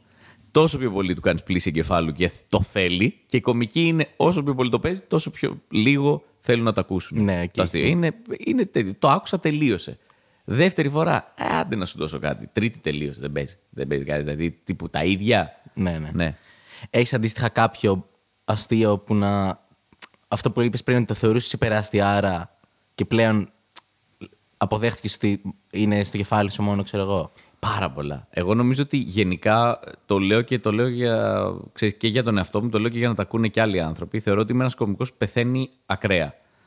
Ε, Και ακόμα, όχι τύπου πέθαινα. Έχω πεθάνει ακραία στη ζωή μου, στη σκηνή, με πράγματα που δοκίμαζα με το υλικό μου. Πάρα πολύ. Θεωρώ πολύ περισσότερο από οποιονδήποτε Έλληνα κωμικό, λόγω και του ότι ήμουνα τρία χρόνια στο εξωτερικό, στην Ολλανδία, που τα πράγματα ήταν πολύ ζώρικα για μένα. Άρα νομίζω οι θάνατοι που έχω βιώσει εγώ δεν νομίζω ότι υπάρχει κάποιος που μπορεί να με συναγωνιστεί. Αλλά το λέω και σε συνέχεια ότι ακόμα και τώρα ή ανάμεσα σε αυτά τα χρόνια θεωρώ ότι συστηματικά πεθαίνω. Δηλαδή όταν πάω να κάνω δοκιμή υλικού είμαι σε ένα α, 40% θάνατο. Δηλαδή μπορεί να πάω, κατάλαβες, με ένα δίωρο και Ναι. να φύγει επί τόπου εύκολα ένα 40 λεπτό. και όχι να φύγει τύπου, ε, μωρέ, εντάξει, πήρε. κα-». Όχι, να φύγει. Δεν δούλεψε. Ε, οπότε, αλλά δεν, δεν νομίζω ότι με σταματάει αυτό. Δηλαδή, δεν, ε, νομίζω ότι part of the process Καλά, προφανώς. το να, να, να, να δοκιμάζεις, να μην δουλεύουν πράγματα. Κάποια να λες, OK, θα τα διορθώσω και θα δουλέψουν. Κάποια να λες, OK, από τρία λεπτά θα το κάνω ένα και θα δουλέψει. Και κάποια να λες, OK, αυτό δεν. Ήταν όλο λάθος. Ήταν πολύ λάθος όλο αυτό που το δοκίμασα. Ε, προσπαθώ να σκεφτώ ποιο είναι, ας πούμε, ένα τελευταίο... Ένα τελευταίο κομμάτι, ας πούμε, δεν ξέρω ποιο μπορεί να ήταν. Ένα τελευταίο που το πίστευα πάρα πολύ ήταν για το θέμα μου με τα καλαμάκια που συζητούσαμε και πριν τα χάρτινα. Ένα τύπου πρέμις το οποίο ήταν ότι ξέρεις τι, διαλέγω τα καλαμάκια και όχι τις χελώνες. δηλαδή ήμουνα, έκανα ένα πολύ δυνατό άνοιγμα. Ναι. Τύπου θα σας τα πω στα ίσα, δεν με νοιάζουν οι χελώνες πλέον. δηλαδή προ- είμαι σε μια ηλικία που ο καφές είναι τόσο σημαντικό πράγμα στη ζωή μου πολύ σημαντικότερο από τις χελώνες και δεν με νοιάζει. Και πήρα, όχι... δηλαδή, αρχικά άρχισα να σκέφτομαι, οκ, θα, αυτό θα φύγει και άσχημα και cancel και απ' Ναι, όλα. ναι, ναι. Γιατί πήγα, σου λέω, αρκετά επιθετικά. Δεν είμαι σίγουρος ότι δεν θα δουλέψει, γιατί Ναι, μπορώ, απλά, να το, εντάξει, μπράβο. μπορώ να το φέρω λίγο, αλλά η αρχική μου ιδέα που την πίστευα πολύ και νόμιζα ότι ο κόσμος θα ταυτιστεί, ότι εντάξει, ξέρεις, είμαι 40 χρονών και νιώθω ότι τα τελευταία 35 χρόνια της ζωής μου παλεύω να σώσω αυτές τις καταραμένες χελώνες και φτάνει. Α αφήσουμε να πεθάνουνε. Ε, δεν πήγε καλά. Όπως δεν θα πάει καλά και τώρα που το βλέπετε, ξεκάθαρα. Ε, εντάξει, το νιώθω. Ρε φίλε, ξέρεις τι, είναι, είναι πολύ περίεργο. Εγώ ε, είχα ένα πρέμψη και καλά ότι θεωρώ α, το πιο άχρηστο πράγμα στον κόσμο για μένα είναι η συναγερμή αυτοκινήτων. ναι. Γιατί κανείς δεν ξέρει το συναγερμό αυτοκινήτου του. Ναι. Δηλαδή, Ωραίο. χάνεται το νόημα του να υπάρχει Ναι. συναγερμό στην τέλει. Ναι. Αν εγώ στο 3 ώρα το πρωί ένα συναγερμό, θα πω και θα τον καημένο του κλείφουν τα μάξι και Ναι, αύριο θα πω και και θα θα τον δει, αμάξι. «Α, Ναι. όχι, δεν έχω αμάξι, Γιατί κοίτα ξέρεις, το». δεν σου λένε ότι αυτός είναι συναγερμό. Ναι. Και μου φαίνεται. δε- δε- τύπου το ένιωθα με όλη μου την ψυχή και το έχω δουλέψει τύπου 7 φορές. Όχι. Τύπου κανείς. Είναι σε φάση. Όχι. Είσαι μόνος. Όχι, όχι, μάνα, εγώ πηγαίνω και το κοιτάω. Ναι, και είμαι σαν εντάξει, οκ. Κρίμα. Υπάρχει, υπάρχει αυτή η φάση που είσαι μόνος σου, ναι. Υ- Υπάρχουν πράγματα που είσαι μόνος σου, σίγουρα. Το, το πιστεύω δηλαδή ότι είναι σκέψεις που προ το μυαλό σου βγάζουν απόλυτο νόημα και στους άλλους δεν βγάζουν. Και είναι, όταν, το- όταν φανερώνεται, είναι σοκαριστικό Ναι. το, το, το, το κομμάτι, αλλά ε, εγώ το καταλαβαίνω ε, το, το κομμάτι το συγκεκριμένο για τους συναγερμούς ε, αυτοκινήτων. Επίσης, δεν ξέρω, α- ακόμα και να καταλάβεις ότι είναι δικό σου, λες, «Τσε, τώρα θα είναι αυτό πάλι που κάποιος πέρασε και το, Μπράβο, ακού- ναι. και το ακούμπησε με τη μηχανή. Και εντάξει, το καλά, αυτό το κάθε φορά που κατεβαίνω, αυτό έχει γίνει. Έχει περάσει κάποιος, το έχει ακουμπήσει με τη μηχανή, ε, δεν ξανακατεβαίνω. Ναι, ναι, ναι. Εκείνη η μέρα που σου έχουν κλέψει τα μάξι, εννοείται, ναι. Δεν ναι. ξέρω. Ε, Θεωρώ ότι θα πρέπει να βάζουμε ringtone στα, κιν- στο- στα αυτοκίνητά μας. Ναι, ή δεν ξέρω, ή να έχει κάτι. Ναι, κα- πάντως καταλαβαίνω ότι πολλές φορές οι άνθρωποι με το συναγερμό είναι σε φάση. Ε, Το αγνοείς τελείως. Το αγνοώ, εντάξει. Ναι. Ε, Χτυπάει στο σπίτι σου, λέει. «Δε, Θα είναι πάλι αυτό που κάποιος άφησε ανοιχτό το παράθυρο. Μπράβο, ναι. Ή αυτό, ή ότι κάποιος μπήκε σε κλέβει. Με ένα από τα δύο, δεν ξέρω. Θες να το ψάξεις, γιατί γι' αυτό έβαλες συναγερμό. Ναι, ισχύει. Και αντίστοιχα, και εγώ αν ακούσω συναγερμό στο γείτονα. δε- Legit πες να τον κλέβουν, ε, δεν έχω παγάκι, δεν ξέρω τι. ε, Δεν θα ασχοληθώ. Δεν μα Όχι φας απλά εντάξει. δεν θα ασχοληθείς. Καταλάβω, θα, θα τον κλείσει κάποια στιγμή. Τι θα γίνει με αυτό το πράγμα; Είναι εδώ και 20 λεπτά και χτυπάει. Δηλαδή. Και αυτοί οι κλέφτες δεν μπορούν να τραβήξουν τα καλώδια. Δηλαδή και Ναι. νευρίζεσαι. Δηλαδή, δεν, είναι τίποτα- δεν, σε- δεν σε ανησυχεί καθόλου κατά πόσο κλέβουν το γείτονά σου. Ναι. Ωραία, θα το κλείσουμε σιγά σιγά. Απλά να σε ρωτήσω κάποια πράγματα που θέλω έτσι πριν. Ε, Ό,τι θες. Ε, πω, πω, έχω πάρα πολλά, αλλά τώρα θα, θα, θα αρκεστώ σε δύο. Πρώτον, το, το πιο μικρό. Ε, Έχεις πάει στο στην υγειά μας, έτσι δεν είναι; Αυτό νομίζω είναι το πιο μεγάλο, όχι το πιο μικρό. Ε, Αυτό θα έλεγα ότι το έχω καταφέρει νομίζω μόνο εγώ από την κοινότητά μας και ε, έκανα represent. είναι το όνειρό μου. Πίσω σου έχεις, δεν μπορεί να τη δεις. Έχεις μια κορνίζα με εμένα στο στην υγειά μας μονταρισμένο. Μονταρισμένο. Ναι, ναι, ναι. Τέλειο, τέλειο. Ε, είναι το όνειρό μου, φίλε. Θέλω να μου πεις λίγο πώς ήταν η φάση. Εγώ έχω πολλά να σου πω για το στην υγεία μας και διαφορετικά πράγματα. Ας πω τη δική μου εμπειρία. Ναι. Ε, αρχικά να σου πω μην πας. Όχι. Ε, εντάξει, οκ, παρακάτω τώρα. Ε, το πόσο τσόντα ήμουνα στο στην υγεία μας, το πόσο δεν με είχαν υπολογίσει, ε, το πόσο μικρός ένιωσα ήταν σοκαριστικό. Γιατί όπως ξέρεις, το στην υγεία μας έχει τραπέζι, τραπέζι. Είναι Ναι, κανένα ναι, ναι. γάμα Ναι. ουσιαστικά. Και από πίσω έχει κομπάρσου με άλλα τραπέζια. Αλλά μιλάμε τώρα για το, το κεντρικό γάμα, ας πούμε, που ξέρεις, κάτι Σπύρος Παπαδόπουλος και εγώ και οι επίτιμοι καλεσμένοι που τραγουδάνε κιόλας. Από όσο πιο κοντά είσαι στον Παπαδόπουλο, τόσο πιο γνωστός είσαι, εννοείται. Ναι. Και όσο απομακρύνεσαι από τον Παπαδόπουλο, τόσο λιγότερο γνωστός είσαι. Ωραία. Κάποια στιγμή τελειώνει το τραπέζι. Ωραία. Ωραία. έχει τε- Τελειώνει το τραπέζι και είμαι εγώ. Όχι. Δεν έχω καν τραπέζι μπροστά μου. Είναι ξεκάθαρα ότι δεν με είχαν υπολογίσει. Κα- το- Είναι και αυτό που άμα έχεις πέσει σε και γύρισμα το καταλαβαίνεις. Δηλαδή, δεν βλέπεις δύο άτομα να είναι. Ναι, ναι, ναι. Λες, OK, έχει γίνει μαλακία. Και το καταλαβαίνω και βλέπω ότι πάει μια καρέκλα κάποιος και την παίρνει και απλά τη βάζει εκεί. Και μετά είναι αυτό που στο παρουσιάζουν σαν πάντα εκεί να ήταν το σχέδιο και να ήταν και ότι καλύτερο υπάρχει. Έτσι, ε, εδώ είστε κύριε Βυσφή. Και αυτή είναι τύπου, μην το βλέπετε έτσι. Είναι η καλύτερη θέση σε όλο το στην υγειά μας. αυτό που Ναι, δεν ναι, έχετε ναι. καν τραπέζι μπροστά. Οπότε ήμουν η απόλυτη τσόντας σε όλο αυτό το πράγμα, θεωρώ. Δίπλα μου πρέπει να ήταν ο Αντίνο Αλμπάνη, Α, ωραία, νομίζω, τρομερός και ε, παραδίπλα. Δεν θυμ... ε, Κάνει τον πρώτο γύρο που κάτι πρέπει να πεις για αυτόν που είναι εκεί καλεσμένος. Δεν έχω τίποτα να πω. Αλλά είναι αυτό που. Ξέρεις, ο Παπαδόπουλος είναι και φουλ λακωνικός. Τύπου Σπίλιο. ναι, ναι, ναι, ναι. Αυτό. Σπίλιο. Ρε, ρε Σπύρο, πες κάτι ρε άνθρωπε. Δηλαδή τι κάτσε, κάτσε εκεί πέρα και κάνεις Σπίλιο. Ωραίος ρε Σπίλιο. Μάκη. Ναι. Γιώτα. Αυτή είναι η δουλειά του. Ναι, έτσι. δεν ρωτάει καν, ισχύει. Δεν είναι, δηλαδή, τύπου παιδιά, θα σας, θα σας πει το όνομά σας, εκεί μιλάτε και προχωράμε. Και μου κάνει λάμπρο και κάνω ναι. Ε, χαίρομαι πολύ που είμαι εδώ. Μίζερο, ε, Ναι, χαίρομαι ναι. πολύ που είμαι εδώ στη χαμηλή καρέκλα δίπλα σε ένα τραπέζι που δεν έχω. Ε, λέω Μαραβέγιας, λέω ε, καλή φάση. Αυτά. Δεν ξαναμίλησα Πω. ποτέ. Πήγε το γύρισμα 5-6 ώρες. Αυτό είναι το που, που ο κόσμος δεν το ξέρει. Το στην υγεία μας είναι βαρέα ανθυγινά. Όσοι πηγαίνουν εκεί πέρα είναι τύπου χάνουν τη ζωή τους. Οκ. Χάνουν την αίσθηση του χωροχρόνου. Το γύρισμα τραβάει 8, 10, 12 ώρες. Άρχισε να χιονίζει την ώρα που ήμασταν μέσα. Σε κάποια φάση κάνανε ένα break και είπανε παιδιά να ξέρετε χιονίζει. Μπορεί κάποιοι να μην μπορείτε να φύγετε. Όχι ότι σου πάνε φύγε τώρα γιατί μπορεί. Όχι, μπορεί κάποιοι να μην μπορείτε να φύγετε. Ε, εντάξει. Τρώτε, αυτά. πίνετε όμως. Δεν είχε τίποτα. Α, δεν είχε τίποτα. Είχε κάτι. Σου φέρνουν ένα δισκάκι που είναι μίζερο με δύο Ναι. αγκουράκια και δύο λουκανικοπιτάκια, τα οποία τα φέρνουν στα τραπέζια. Όχι εκεί που κάθομαι εγώ. Εκεί που κάθομαι εγώ για να το πιάσω αυτό πρέπει να κάνω. ξέρω Εγώ, άλμα, ας πούμε. είναι και έχει, άβολο, έχει ξέρω. ένα κρασί το οποίο δεν ξέρω πώς γίνεται να βγάλεις κρασί μπόμπα, αλλά μπορείς από ό,τι φαίνεται ε, να το καταφέρεις. Και το, εντάξει, αυτή, αυτή είναι η δική μου εμπειρία το στην υγεία- στο στην υγεία μας. Η πιο αστεία εμπειρία νομίζω με το στην υγεία μας είναι η γυναίκα μου. Έχει Η πάει οποία- και η γυναίκα σου. Ω, περίμενε. Α. η γυναίκα μου δεν είναι από την Ελλάδα, ίσως το γνωρίζεις, είναι από την Πορτογαλία. Είναι ε, σκυλή της νύχτας, γουστάρει λαϊκά, γουστάρει μπουζούκια. Ε, μιλάμε τώρα ακραία κατάσταση. Τότε Dirty FM, ας πούμε, μόνο έπαιζε στο αμάξι. Ε, έχει και ένα background το οποίο έχει να κάνει ξέρω, εγώ, με χώρο της κοιλιάς, με ανα- ανατολίτικους χώρους. Οπότε για αυτήν όλο αυτό είναι τύπου Α, ζω το όνειρο. ναι, ναι, ναι. Ωραία. Και όπως είμαι στο στην υγεία μας, λέω να ξέρετε, η γυναίκα μου το βλέπει φανατικά. Το βλέπω όντως φανατικά κάθε εβδομάδα έβλεπε στην υγεία μας και όχι μόνο Παπαδόπουλο και Χαρδαβέλα. Οκ. δηλαδή στα σκληρά. ναι, ναι, ναι. Και της λέω της παραγωγό την έχει γουστάρει φουλ. Κάνω ωραία, να έρθει. Κάνω τι; Εγώ δεν καταλαβαίνω τώρα. Αν της πείτε να έρθει, θα έρθει τώρα. Κάνει. «Α, να έρθει». Έχει πάει πέντε φορές. Τι λες; Πέντε φορές έχει πάει στο στην υγειά μας. Δεν την ξέρει κανείς. Δεν είναι γνωστή. Ποτέ δεν συστήνεται ως τύπου ε, κάτι. Δηλαδή, ε, ούτε λένε, α, ξέρω εγώ, αυτά τα κουτσομπολίστικα Ναι, είναι ναι, ναι. η σύζυγος ξέρω εγώ, του λάμπρου. Όχι. Πάει ως μία τύπησα που γουστάρει να είναι εκεί και πάει για να χορέψει. Τέλεια. Και κάθε επεισόδιο έχει δύο στιγμές που κάποιος της κάνει έτσι και εκείνη σηκώνεται και χορεύει τσιφτετέλεια. Τέλεια. Και το ζει στα άκρα, γουστάρει ακραία. Έχει βίντεο, ξέρω εγώ, YouTube, ε, ε, ε, clickbait, γκρέμισε το πλατό του, του στην υγειά μας η Σάρα.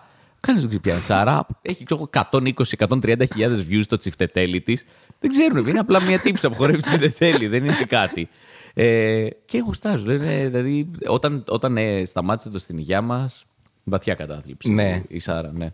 Και εγώ στεναχωρήθηκα. Ε, ε, για μένα δεν έχω πάει, αλλά θέλω πάρα πολύ γιατί είναι από τα λίγα πράγματα ρε φίλε, που δεν υπάρχουν ε, κανόνες κοινωνικοί. Πώς πρέπει να σταθείς κάθε προορισμό. Ναι. Μπορείς στην υγεία μου να σηκωθώ, να ρίξω το τραπέζι κάτω. Ναι. σε ανοίγω το θέλουμε. χρόνο. Ναι, ναι, ναι. Να χωρίσω ένα ζεμπέκι Έτσι. και να σπάω πιάτα στο κεφάλι μου και να Ναι. λες φάση. Ναι, Κοίτα, ναι, ναι. γλετζές. Κοίτα, αυτό μπράβο, ναι. Αν Κοίτα, πάω σε 100 μας και κάνω το έφτιαξε ίδιο και πράγμα. επεισόδιο. Ναι. ναι. Ε, θα είναι περίεργο κατά λε. Και μου αρέσει αυτό το πράγμα που πρέπει να κάνεις ό,τι θες στην υγεία μας. Ε- Είναι μια κατάσταση στην οποία πολύ άμεσα μπορεί να ξεχάσεις ότι υπάρχουν κάμερες. Ναι. Και να κάνεις πράγματα και να λες όπα, όπα, όπα, αυτό δεν έπρεπε να βγει παρά έξω.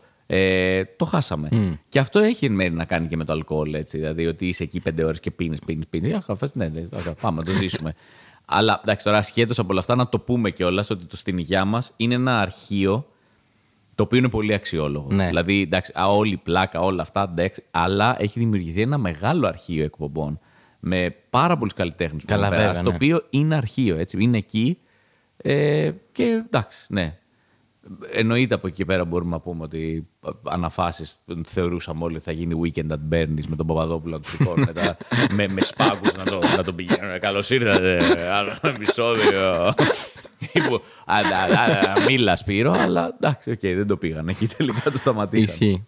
Ε, και ένα άλλο κάμα- κομμάτι που έτσι έχεις ασχοληθεί και λίγος κόσμος το ξέρει δυστυχώς, ε, αλλά είναι το πρώτο σου βήμα ουσιαστικά. Είναι η γενιά των 592 ευρώ που την έγραψες. Ναι. Έχεις γράψει αυτό το, αυτή τη σειρά. Ε, πο- δεν το ξέρει κανείς γιατί ποιος ασχολείται με τους σεναριογράφους. Δηλαδή, ποιος ποιος περιμένει να δει τίτλους τέλους ή τίτλους αρχής και λέει κάτσε να δούμε και ποιος το γράφει αυτό. Κανείς ποτέ. Είναι όλοι. Βάζω τους οποίους θέλουν να δούνε.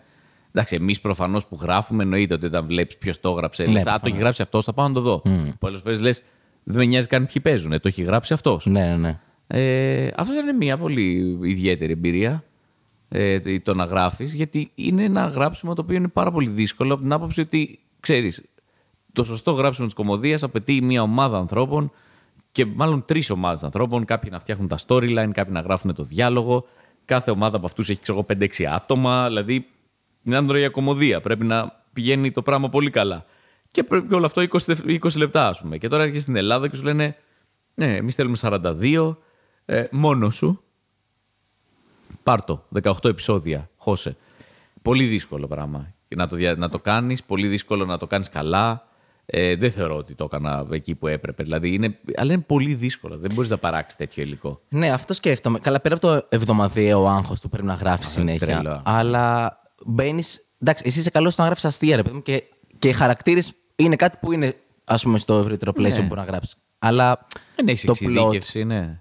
ή το τι θα γίνει, οι σχέσει και όλα αυτά, αυτό. Ναι. Πώς το έκανες, δηλαδή, θα μου- δεν, δεν έχεις, ε, δεν, νομ- ε, νομίζω δεν έχεις background σε σ- σχολή, κάτι. Όχι, δεν έχω background σε γραφικό. Έχω ba- background, το μόνο δηλαδή ήταν ότι ήξερα πέντε κώδικες, πέντε φόρμουλες. Ήξερα πάνω κάτω, ρε παιδί μου, από μελέτη άλλων σειρών ή από διάβασμα του πώς θα έπρεπε να δομηθεί ένα επεισόδιο. Αυτό, δεν είχα κάτι άλλο. Δηλαδή ήξερα ότι πρέπει σίγουρα, ρε παιδί μου, να, να βάλω τέσσερα storyline μέσα σε 40 λεπτά, γιατί είναι 40 λεπτά. Ενώ στην Ελλάδα βάζουμε ένα, ας πούμε, και πάμε να το ζήσουμε 40 λεπτά. Εγώ είπα, θα βάλω τέσσερα σε κάθε ε, τέτοιο και πρέπει σα- και στα τέσσερα να έχω, ας πούμε, τουλάχιστον δύο twist μέσα στο επεισόδιο. Άρα αυτό κάπως σε οδηγεί στο να ξεκινήσεις, να πας κάπου στο, κατάλαβες, λεπτό 10 να δώσεις το πρώτο twist, να πάμε να το διαχειριστούμε, να γίνει ακόμα χειρότερο και μετά να δώσεις το resolution. Οπότε αφ- ακολουθούσα μια τέτοια φόρμουλα, ρε παιδί μου, Ε, Χαρακτήρες προσπάθησα να τους βασίσω σε ανθρώπους που ξέρω. Δηλαδή... Χαρακτήρες ήταν νομίζω το καλύτερο στοιχείο της σειράς. Ναι, δηλαδή πήρα φίλους μου. Δεν είχα. Εν τω μεταξύ, για να καταλάβεις πρακτικά τότε τι έγινε. Ε, ε, υπήρχε, η, η- υπήρχαν οι 7 θανάσιμες πεθερές. Και λέω, OK, θα ήθελα κάποια στιγμή να γράψω κάτι. Μου λένε, γιατί δεν γράφεις ένα spec για τις 7 θανάσιμες πεθερές; Το γράφω, τρία επεισόδια. Το στέλνω, μου λένε είναι καταπληκτικό, το θέλουμε. Δυστυχώς όμως μόλις ακυρώθηκε η σειρά. Όχι, ακυρώθηκε, τελείωσε. Οκ. Γιατί ήταν μια πολύ πετυχημένη σειρά, αλλά είπανε τέλος, δεν θα κάνουμε άλλο. Και λέω, «Τι, αλλά λέει, πες μας, έχεις κάτι άλλο; Γιατί θέλουμε κάτι τέτοιο. Και κάνω, ε, ναι. Τίποτα, ναι, προφανώς. Προφανώς τίποτα. Μου κάνει ωραία. Τι. Θα ήθελα λίγο να το, να το δομήσω για να μην σας το πω τώρα έτσι τίποτα. Μου λέει πότε μπορείς, μπορείς σε μια εβδομάδα να μας στείλει. Ναι, ναι, ναι, μπορώ, μπορώ. Φεύγω, εδώ, φε- από εδώ φεύγω πάω Ολλανδία. Εκεί, εκεί Ναι, ζούσα. ναι, ναι. Και αρχίζω και λέω τι να γράψω; Πάμε να γράψουμε κάτι για νέους. Κατάλαβες τότε και εγώ 30 χρονών, 27 χρονών βασικά ήμουν τότε. Ε, συγκάτοικοι, ε, σπουδές, πρώτες δουλειές, σχέσεις, όλα αυτά. Πάμε να δούμε πώς θα τα βάλουμε. Ε, να τα ενώσουμε και με κάτι. Μ, και Όλο αυτό τώρα που σου λέω είναι τρεις εβδομάδες. Αυτό έχω το deadline. Πρέπει να φτιάξω χαρακτήρες ε, πιλότο και σύνοψη για πέντε επεισόδια μέσα σε τρεις εβδομάδες. Οπότε το μόνο, ο μόνος τρόπος που μπορούσε να γίνει αυτό ήταν να βασίσω τα πάντα σε ανθρώπους που ξέρω. Αυτό. Δηλαδή ήταν τύπου ποιος είναι αυτός, ο φίλος μου ο Σταύρος. Ωραία. Ο Σταύρος μπήκε. Ποιο είναι αυτή; Η φίλη μου η Κατερίνα. Μπήκε. Όλοι οι άνθρωποι αυτοί που βλέπεις είναι π- πρακτικά οι, οι κολλητοί μου. Δηλαδή, άμα δεις, εν τω μεταξύ, κάποιοι έχουν το όνομα ενός κολλητού και το επίθετο ενός άλλου. Άντε. Ναι, ναι. Δηλαδή, φαντάσου, ξέρω εγώ, ο Σταύρος είναι ο κουμπάρος μου Οκ. επιστήμονας, διδάκτορας, καθηγητής, ε, αυτό. Ε, ο, ο Χαραλάμπης Μπράβο. είναι ο άλλος μου κουμπάρος. Ε, ακόμα έτσι, όπως ήταν και σειρά, τίποτα δεν τον νοιάζει, ε, ε, στον άνεμο κινείται. Ε, η Κατερίνα ήταν η φίλη μου η οποία είχε φύγει εξωτερικό, γύρισε, προσπάθησε, ξανά φύγε. Εξωτερικό. Δηλαδή, σου λέω, όλοι αυτοί οι άνθρωποι είναι αυτοί που, που ήξερα, ας πούμε, ε, πάνω κάτω και μετά κάποια, κάποιοι από τους χαρακτήρες είχαν και στοιχεία δικά μου. Στοιχείο, ξέρεις, obsessive compulsive μπήκε στο Σταύρο, ε, στοιχείο διαφημιστικής εταιρείας που είχε δουλέψει μπήκε στο, ε, τέλος πάντων, στο Μακαλιά, δεν θυμάμαι τώρα, ε, στο, ναι, τέλος πάντων, που έπαιζε σε Ναι, ναι. τέτοιο. Οπότε προσπάθησα να το, να, να το δομήσω έτσι. Το οποίο εντάξει, μεταξύ μας πρακτικά και η συμβουλή που άμα πας να φτιάξεις σενάριο για οτιδήποτε αυτό σου λένε, δηλαδή γράψει αυτό που ξέρεις, είναι το πιο ε, λογικό και άμεσο για να μπορείς να το κάνεις. Δηλαδή τώρα να μου πούνε με να γράψε. Δεν ξέρω τι να σου πω. Μια σειρά η οποία έχει να κάνει με λοκατζίδες. Ναι, εντάξει, προφανώς δεν. Ναι, θα πρέπει να ξεκινήσω διαφορετικά. Πρέπει να πάω να κάνω τέσσερις μήνες έρευνα, να μπω σε ένα στρατόπεδο, να ζήσω με λοκατζίδες.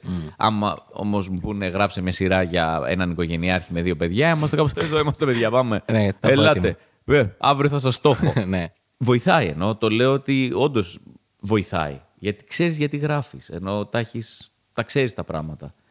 Ε, δύσκολη δουλειά. Πάλι μια πολύ φιλόδοξη προσπάθεια. Δηλαδή το, η, η αντίσταση που, που υπήρξε από πλευράς μου στο να μπουν γνωστοί ηθοποιοί μέσα εκεί ήταν πάρα πολύ μεγάλη. Δεν ξέρω πώς το δεχτήκανε, γιατί σου λέω τότε ήμουν 26 χρονών. Ναι.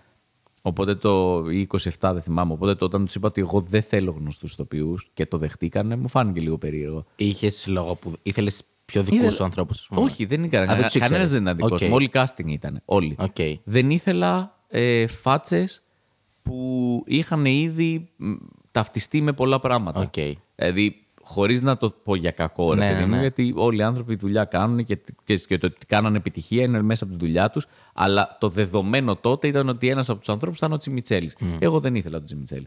Είχε παίξει σε άπειρα πράγματα. Είχε ήδη ένα πολύ συγκεκριμένο τέτοιο και ήθελα να δώσω ευκαιρίες σε άλλους ηθοποιούς. Ναι, ναι, ναι. Ε, οπότε ναι, αυτό ήταν ε, ένα challenge. Και ακόμα μεγαλύτερο ήταν ε, το Κάψε το σενάριο. Καλά, φυσικά. προφανώς. Εκεί ήταν εντάξει. Εκεί δεν έχω ιδέα πώς το δεχτήκανε. Εκεί πραγματικά δεν έχω ιδέα. Πώς ένα κανάλι είπε: Οκ, πάμε. Δώστε. Ναι, και πολύ φρέσκο. Ακόμα και τώρα δηλαδή να έβγαινε το Κάψε το σενάριο πρώτη φορά, πάλι θα ήταν. Ναι. Τώρα δεν μπορεί να βγει. Ναι. Τώρα δεν παίζει να βγει. Δεν υπάρχει περίπτωση να βγει. Με την τηλεόραση έτσι που είναι, δεν υπάρχει περίπτωση να βγει το Κάψε το σενάριο. Οκ. Μπε- Μπέσα τώρα, στο λέω, δεν παίζει. Δηλαδή η τηλεόραση έχει γίνει και πιο συντηρητική και πιο ε, ε, φοβισμενη Ε, δηλαδή τα ρίσκα που μπορεί να πάρει η τηλεόραση τώρα σε σχέση με τότε, που τότε ήταν η αρχή της κρίσης, έτσι. ε, είναι λιγότερα τα ρίσκα που μπορεί να πάρει. Και το, δεν το λέω πάλι για να κριτικάρω κάποιον, γιατί καταλαβαίνω ότι όλοι ζούμε σε μια πολύ δύσκολη κατάσταση που προφανώς επηρεάζει και την τηλεόραση Ναι. και προφανώς επηρεάζει και έναν άνθρωπο σε μια θέση που παίρνει αποφάσεις που μπορεί να τους στοιχήσουν την καριέρα του. Ε, αλλά θεωρώ ότι είναι πιο δύσκολο να βγει τώρα το κάποιο σενάριο από τότε. Μου φαίνεται δύσκολο γιατί είχε πάει, καλ- είχε πάει πολύ καλά, Ναι, ξέρω εγώ. Και πλέον είστε και όλοι προφανώς πολύ πιο αναγνωρίσιμοι και δημοφιλείς. Οπότε Ναι. δε, δε- μου φαίνεται δύσκολο να μην πήγαινε καλά. Κατάλαβες. Απλά ξέρεις, γενικά στην Ελλάδα, η, αυτό που συζητάγαμε για το stand-up και το πόσο καλά πηγαίνει, ε, που προφανώς έχει ακόμα πάρα πολύ δρόμο, έτσι, δεν, δεν, δεν λέμε κάτι, αλλά πηγαίνει εξαιρετικά καλά. Και αυτό είναι κάτι νομίζω το οποίο το έχουν καταλάβει όλοι, ο κόσμος, τα μαγαζιά, τα θέατρα, ε, οι δημοσιογράφοι, όλοι εκτός από τους ανθρώπους στην τηλεόραση. Για κάποιο λόγο, για αυτούς τους ανθρώπους, το stand-up δεν υπάρχει. Ναι. Δεν- όχι απλά δεν υπάρχει. Δεν, δεν, κατα- δεν νομίζουν ότι αυτό το πράγμα έχει δύναμη. Δηλαδή και δεν μπορείς να το εξηγήσεις πλέον γιατί δεν έχεις άλλο τρόπο. Είτε μιλάς με νούμερα και τους λες, Μα κοίτα, κοίτα στο YouTube, κοίτα, είναι ένα εκατομμύριο, Ναι, είναι ναι, ναι. 600.000. Κοίτα αυτό το θέατρο, είναι χίλια άτομα. Κοίτα αυτή την παράσταση, έχει 5.000. Κοίτα το Αθηνόραμα, έχει 22 παραστάσεις stand-up. Εσύ γιατί δεν το καταλαβαίνεις; Είτε το πας έτσι, είτε το. Όπως και να το πας, δεν, δεν το καταλαβαίνουν. Κατάλαβες, δηλαδή τώρα οι 100 που εντάξει, οκ, βάζουμε και κανένα κωμικό που και που και αυτά. Είναι υπέρβαση, ας πούμε, όλο αυτό το πράγμα. Για την τηλεόραση. Εντάξει, έβγαλα πίκρα στο τέλος. Εντάξει, είναι λίγο έτσι στενάχωρο όπως το θέτει, αλλά. Έβγαλα πίκρα, χίλια συγγνώμη. Πιστε- Το ξέρω ότι κάποια στιγμή θα έρθει αυτή η ώρα. Όχι. Ήμουν πολύ θετικό στο σύνορα και. και στο τέλος το γύρισα. Πιστεύω- Τα παίρνω όλα πίσω. Συνεχίστε να ελπίζετε. Κυνηγήστε τα όνειρά σας. Πιστεύω μπορεί να αλλάξει αυτό. Ε, δεν ξέρω αν. Αλλά μου φαίνεται δύσκολο ακόμα. Το, το αυτό που λες, εκατομμύρια προβολές στα special, στο ένα το άλλο. Είναι φυσική ροή κάποια στιγμή. Δεν ξέρω. Θέλω να πιστεύω. Είναι σε ποια φάση θα με πετύχεις, Πηλιό. Ναι. Α αυτή τη φάση που με έχεις πετύχει τώρα, ας μην το συζητήσουμε Ωραία. περαιτέρω. Δεν μπορώ να βγάλω κάτι θετικό. Ε, Παρ' όλα αυτά, εντάξει, να πω ότι το π.χ. οι 100, οι οποίοι είναι ένα project το οποίο είναι στο Star και το Star το ρίσκαρε και το εμπιστεύτηκε και έβαλε σε θέση παρουσιαστή έναν κομικό, έβαλε απέναντι άλλους δύο κομικούς, ενίοτε κάνει, φέρνει και άλλους κομικούς, προσπαθεί ένα φορμάτ λίγο πιο διαφορετικό από αυτά που έχουμε συνηθίσει. Ναι, να το Είναι έγινε, ένα βήμα, αλλά ναι. δεν είναι ακόμα ε, ε, δεν είναι, δεν μπορούμε να συζητάμε τώρα ότι είναι ένα, κομμα- είναι ένα, είναι ένα step. Αλλά θέλουμε ακόμα πολλά βήματα για να φτάσουμε εκεί που θέλουμε. Για να πούμε ξαφνικά ότι να το, ορίστε, μια εκπομπή. Δηλαδή, εντάξει, να μιλήσουμε και για άλλα. Μιλήσουμε για το απόψε μόνο. Τρία επεισόδια, κόπηκε. Ήταν μια εκπομπή η οποία ήταν στελεχωμένη από κομικούς. Είχε ο writing team, τέσσερις stand-up comedian. Είχε στην ομάδα ε, κομικούς ηθοποιούς, αυτοσχεδιαστές, οτιδήποτε. Ε, εντάξει, άντεξε τρία επεισόδια. Και πολύ άντεξε. Μάλλον θα πρέπει να είχε κοπεί στο πρώτο, σύμφωνα με αυτά που. Συ- Ναι. Σύμφωνα με, με αυτό που είχαμε λάβει μετά ως feedback. Αντιστάθηκαν οι άνθρωποι. Βάσει νούμερων. Εντάξει, ήταν όλο λάθος. Εσύ μπήκε σε ένα κανάλι το οποίο δεν υπήρχε, ενώ τότε ξεκινούσε ξανά το Μέγκα, σε μια ζώνη ε, η οποία κανείς δεν έβλεπε. Α- Άνθρωποι ακόμα δεν είχαν αποθηκεύσει ξανά το Μέγκα στο κανάλι, mm. στο τηλεκοντρόλ τους. Το Lead In ήταν μια σειρά πριν από 20 χρόνια. Ε, δεν του δόθηκε η ευκαιρία που θα μπορούσε να του είχε δοθεί. Εντάξει, αυτά είναι λάθος timing, ατυχίες. Ναι. Εντάξει, μπορεί στο μέλλον να το ξανακάνετε. Μπορεί και όχι. Ε, ε, παράλληλα και legit σιγά σιγά φτάνουμε προ το τέλος. Θέλω να πούμε λίγο για το small talk που νομίζω είναι η αγαπημένη μου εκπομπή σου. Δεν ξέρω αν σκέφτεσαι να το ξανακάνεις. Αλλά νομίζω ήταν ε, από αυτά που έχω ζηλέψει, ρε παιδί μου, γιατί ξέρεις.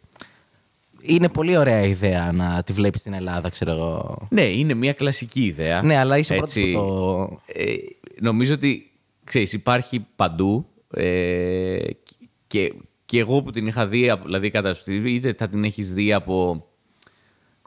Ε, είπα- ξέρεις, στην Αμερική το έχουν κάνει, στην Αγγλία το έχουν κάνει, όπου και να το είχα δει το είχα βρει πάντα πάρα πολύ ωραίο ρε Ναι, παιδί ναι, μου, ναι. Σαν, σαν concept. Ε, και μ' άρεσε πάρα πολύ. Είναι πολύ να, μ' άρεσε. Δηλαδή, μ' αρέσει το τελικό αποτέλεσμα. Εντάξει, αυτό μ' αρέσει. Η διαδικασία όλη είναι πολύ δύσκολη. Είναι δύσκολη, ε. Είναι δύσκολη γιατί ουσιαστικά κάθεσαι με παιδιά. Είναι πολύ δύσκολο αυτό το πράγμα. Πώς θα τα ξεκλειδώσεις. Εσύ πρέπει να είσαι απόλυτα σοβαρός. Δεν έχει τύπου τώρα θα κάθομαι να σε κοροϊδεύω για αυτό που παπάντζε, θα σπάω και θα γελάω. Γιατί το παιδί το καταλαβαίνει. Έρχεται σε δύσκολη θέση. Λέει, Ναι. Οπότε όλο αυτό το γύρισμα είναι πολύ δύσκολο για μένα. Ε, και, και, και μετά το μοντάζ είναι ακόμα πιο δύσκολο. Γιατί ουσιαστικά κάθε επεισόδιο που βγαίνει 7 λεπτά είναι μια μισή ώρα υλικό. Mm. Εννοείται να το πούμε και στον κόσμο ότι πάρα πολλά από τα παιδιά δίνουν τις σωστές απαντήσεις. Προφανώς, αλλά Ναι, τι ναι. με νοιάζει. Με ένα κομμωδία κάνουμε εδώ πέρα. Δεν θέλω να. Δεν κάνω έρευνα για το πόσοι ξέρουν ε, ότι τα Χριστούγεννα είναι για τη γέννηση του Χριστού. Δεν Ναι. είναι εκεί το θέμα. Ε, οπότε το τελικό αποτέλεσμα μου αρέσει πάρα πολύ. ρε παιδί. Μ' αρέσει αυτός ο κόσμος των παιδιών που, που λένε τε- τόσο άκυρα πράγματα και τα λένε με τόσο μεγάλη αυτοπεποίθηση, σαν να ξέρουν ακριβώς τι γίνεται, ας πούμε. Και, και όταν πεις ένα παιδί, δεν με νοιάζει θα απαντήσει, απλά πρέπει να απαντήσει. Γιατί αυτό είναι ουσιαστικά που τους λέω. Ότι παιδιά, εδώ είναι ένα παιχνίδι. Μου δώσανε μια αποστολή, ε, η οποία μου δώσαν κάποιες ερωτήσεις και αυτό που περιμένουν από μένα είναι να γυρίσω με απαντήσεις. Ναι. Και θέλω πραγματικά, αν μπορείτε, να με βοηθήσετε να γράψω απαντήσεις για να τις πάω σε αυτούς που μου τις δώσανε και να τους δώσω. Σας λέω ότι δεν υπάρχει. Ε, ε, δεν, δεν υπάρχει λάθος απάντηση. Ο, ο μόνος κανόνας είναι ότι πρέπει να απαντάμε. Αυτό. Ό,τι και να σας έρθει, απλά πείτε το μου. Δεν είναι κάτι λάθος εδώ. Δεν είμαστε στο σχολείο. Ναι. Ε, αυτό δηλαδή λέω. Δεν λέω κάτι άλλο στην αρχή.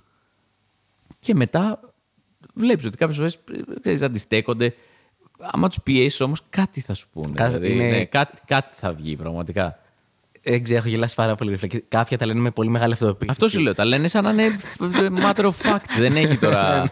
Δεν είναι τύπου συζήτηση. Πώς αυτό το κρατήσει και πράγμα. δεν γελάσει και είναι πολύ δύσκολο. Ναι, είναι αυτό. Αλλά σου λέω. α, ο- πρέπει, θεωρώ πρέπει να μην γελάσει. Καλά, γιατί, προφανώς. γιατί είναι. Δηλαδή, μία φορά έχω σπάσει όλα τα small talk όταν ο άνθρωπος μου είπε ότι του λέω ότι θα βάζεις την Ακρόπολη και μου λέει το άγαλμα του Σνικ. Εκεί, εντάξει, έσπασα για διάφορους λόγους μέσα μου. Έσπασαν διάφορα πράγματα μέσα μου, αλλά. Εντάξει, εκεί έσπασα, ναι. Ναι, ναι, ναι. Και όταν του λέω πού και μου λέει μετά. Του λέω δηλαδή πρώτα να βλέπω την Παρθενόνα και μετά να φτάνουν τύπου το headline act να είναι το άγαλμα του Σνίκ, ας πούμε. Μου λέει ναι, ναι, ξεκάθαρα έτσι. Εντάξει, πάμε. Ε, αλλά ναι, νομίζω πρέπει να μην γελάσει, γιατί άμα γελάσεις, το παιδί θα μαγκωθεί. Θα πει, Ωχ, Ναι, κάτι. όχ, κάτι είπα που είναι λάθος για να γελάει αυτός ή κάτι. Ναι. Και να δώσω και ένα μπράβο στους γονείς, έτσι. Καλά, σίγουρα. Γιατί οι άνθρωποι αυτοί είναι εκεί. Βλέπουν τι λένε τα παιδιά τους και δεν έχουν πρόβλημα και καλά κάνουν δεν έχουν πρόβλημα. Πρόβλημα έχουν οι άνθρωποι που γράφουν στα σχόλια από κάτω. Προφανώς, ναι. Γιατί οι άλλοι είναι γονείς και ξέρουν ότι έτσι είναι τα παιδιά. Εμείς, για κάποιο λόγο, θεωρούμε ότι όταν ήμασταν πέντε χρονών λέγαμε πολύ πιο σωστά πράγματα που δεν ισχύει. Αυτό που θυμόμαστε είναι εμάς 10 χρονών να λέμε σωστά πράγματα, αλλά νομίζαμε ότι όταν τα λέγαμε ήμασταν πέντε. Δεν ήμασταν πέντε, ήμασταν δέκα. Ναι. Έτσι. Άμα ρωτήσεις εμένα στα τέσσερα τι γιορτάζουμε τα Χριστούγεννα, ε, δεν ήξερα. Δεν πίστευε, δεν ήξερα. Προφανώς. Λοιπόν, το τελευταίο segment της εκπομπής Ναι. είναι να ρωτάω πάντα κάποιον να μου πει μια αστεία ιστορία που έχει συμβεί γενικά στο επάγγελμά του, ρε παιδί μου. Εντάξει, είναι κλεισέ ερώτηση για σένα πλέον, γιατί παίζει να σε ρωτάνε συνέχεια. Αλλά θέλω να μου πεις, ρε παιδί μου, κάτι που να έχει γίνει όχι σε παράσταση απαραίτητα, αλλά σε tour με τα παιδιά, ξέρω εγώ, κάτι έτσι τζέρτζιλο που να το θυμάσαι και να είναι μια αστεία ιστορία που μπορεί να μοιραστείς. Ε, ωραία. Λοιπόν, θα πάω σε μια ιστορία η οποία είναι, αν δεν κάνω λάθος, Κοζάνη. Έχω ιδέα. Είναι από αυτά που λες, δεν έχει και Ναι. σημασία που είναι. Ναι, τελικά. ναι, ναι. ωραία, και είμαστε Κοζάνη ε, και ε, είμαστε με μια τέλος πάντων, περιοδεία η οποία ήταν από μια, παρά, μια τύπου επιθεώρηση που είχαμε παλέψει Μπράβο, να ναι. κάνουμε, ξέρω εγώ. Ε, το τι ζούμε και αποφασίζουμε, ο Ζήσης έχει πάει για ύπνο.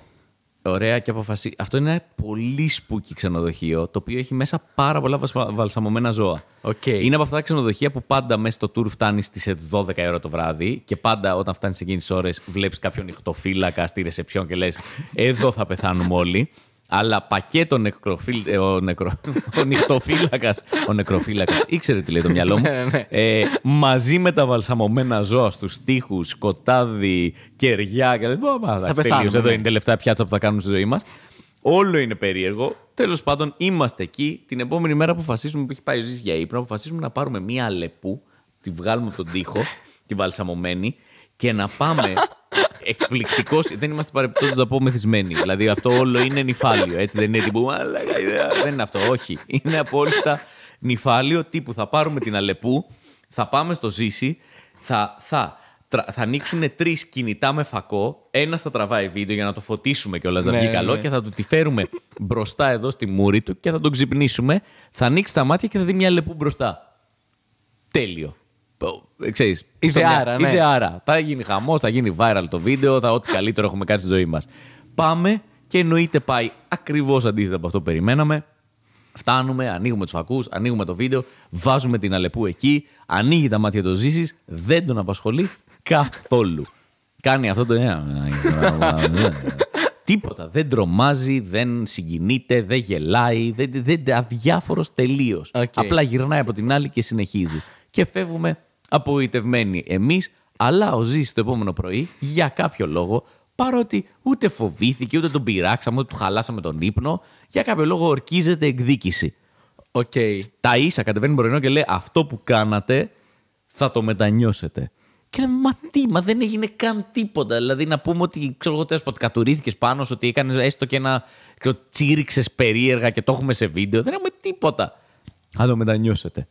Και ουσιαστικά είμαστε τέλος πάντων και αράζουμε καφέ.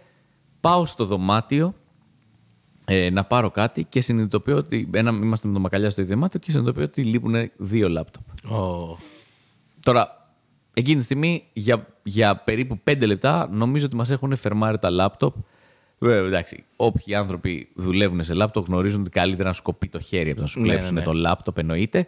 Παγώνω, παίρνω το Δημήτρη, του λέω: Μας έχουν πάρει το λάπτοπ, μου λέει: Με ξεκόλλα τώρα, τι μου λες. Όλο αυτό το, ο πανικός διαρκεί πέντε λεπτά μέχρι που κάνει κλικ στο κεφάλι μου και λέω: Όχι. Στάνταρ τα έχει πάρει ο Ζήσης. Έχει ορκιστεί η εκδίκηση. Αυτή είναι η εκδίκησή του. Βγαίνω έξω, πάω στο διάδρομο, βλέπω μια ε, πώς το λένε, καθαρίστρια. Της λέω να σου πω, μπήκε κάποιος στο δωμάτιό μας. Κάνει, ε, όχι. Πολύ κακή ψεύτρα. Ναι. Της κάνω, θα σε ξαναρωτήσω. Μπήκε, ήρθε κάποιος και σου είπε ότι θέλει να μπει στο δωμάτιό μας. Μου κάνει, ε, έτσι κάνω ποιος. Ήταν ο ψηλός. Κάνει, ε, ήταν ο ψηλός. Ναι. Οκ, έτσι λέω. Εντάξει, σε ευχαριστώ. Θέλω να μου ανοίξει λίγο το δωμάτιό του. Ναι. Μα δεν μπο- Άνοιξε μου το δωμάτιό του. Και πάω, μου ανοίγει το δωμάτιο, ψάχνω στο δωμάτιο και βρίσκω τα δύο λάπτοπ. Οκ. Του λέω Δημήτρη, είναι εδώ τα δύο λάπτοπ, τα έχει πάρει ο Ζήσης, ηρέμησε, κομπλέ και τα παίρνω τα λάπτοπ, τα πάω στο δωμάτιό μας και δεν λέω τίποτα στο Ζήση. Ωραία. Πάμε στην παράσταση, γυρνάμε από την παράσταση και πάμε τώρα να παίξουμε ένα μονόπρακτο το οποίο έχει γραφτεί. Ωραία. Το μονόπρακτο λέει ότι εγώ και ο Δημήτρης θα μπούμε στο δωμάτιο και θα πούμε Ω! Α! Τα λάπτοπ μας! Ποιος πήρε τα λάπτοπ! Δε- 12.30, μία ώρα το Ναι, βράδυ ναι, αυτό, ναι, έτσι. ναι. Δημήτρη, μας πήρανε τα λάπτοπ! Α! Τι γίνεται! Φεύγουμε, πάμε στο Ζήση, χτυπάμε πόρτα. Ζήση! Ζήση! Ανοίγει, ναι. Μα δεν σας έχουν καβατζώσει τίποτα. Μα ψαχτείτε, παιδιά, ψαχτείτε. Μας έχουν κλέψει δύο λάπτοπ. Ναι, Ζήσης, ναι. δεν ξέρω. Όλα εδώ είναι. Ζήσει ψάξου, μας έχουν κλέψει δύο λάπτοπ. Εγώ είμαι εντάξει. Δημήτρη, όπως είμαστε, πάμε ρεσεψιόν. Πάμε τώρα ρεσεψιόν. Πάμε στο ρεσεψιονίστ, ο οποίος ξέρει ακριβώς τι γίνεται. Ναι, ναι, ναι, Παρεπτόντως, ναι. Του κάνουμε, μας έχουν κλέψει δύο λάπτοπ. Τώρα την αστυνομία. τώρα κάλεσε την αστυνομία. Και αυτό που σου λέω τώρα κρατάει ένα 20λεπτο. Ωραία, ο Ζήσης είναι μαζί μας, δεν σπάει. Δεν λέει τι θα έχω πάρει εγώ. Ναι, ναι, ναι. Εμείς να φέρω τώρα αστυνομία και ποιος ήταν υπεύθυνος και ποιοι ήταν οι καμαριέρες εδώ πέρα. Θέλω όλοι να έρθουν εδώ πέρα. Εμείς να οριόμαστε σε φάση τύπου θα γίνει χαμός, θα το κλείσουμε το μπουρδέλο. Και σε κάποια φάση λέει, λέει ο Ζήσης, OK, OK, OK, stop, stop, stop, λέει. Εγώ τα έχω πάρει τα λάπτοπ. Του κάνουμε σοβαρά, του λέμε τώρα. Είσαι μαλάκας. Έχεις πάρει τα λάπτοπ και καθόμαστε και κάνουμε όλο αυτό και έχεις πάρει τα λάπτοπ. Κάνει «Ναι, εντάξει, οκ. Σας είπα, είχα ορκιστεί εκδίκηση. Ε, τι μαλάζετε τώρα, Ναι, ναι, τα ναι. λάπτοπ. Ωραία, πάμε. Πάμε. και πάμε στο δωμάτιο και κάνει. Έλα, παιδιά, εδώ. και δεν είναι εκεί τα λάπτοπ.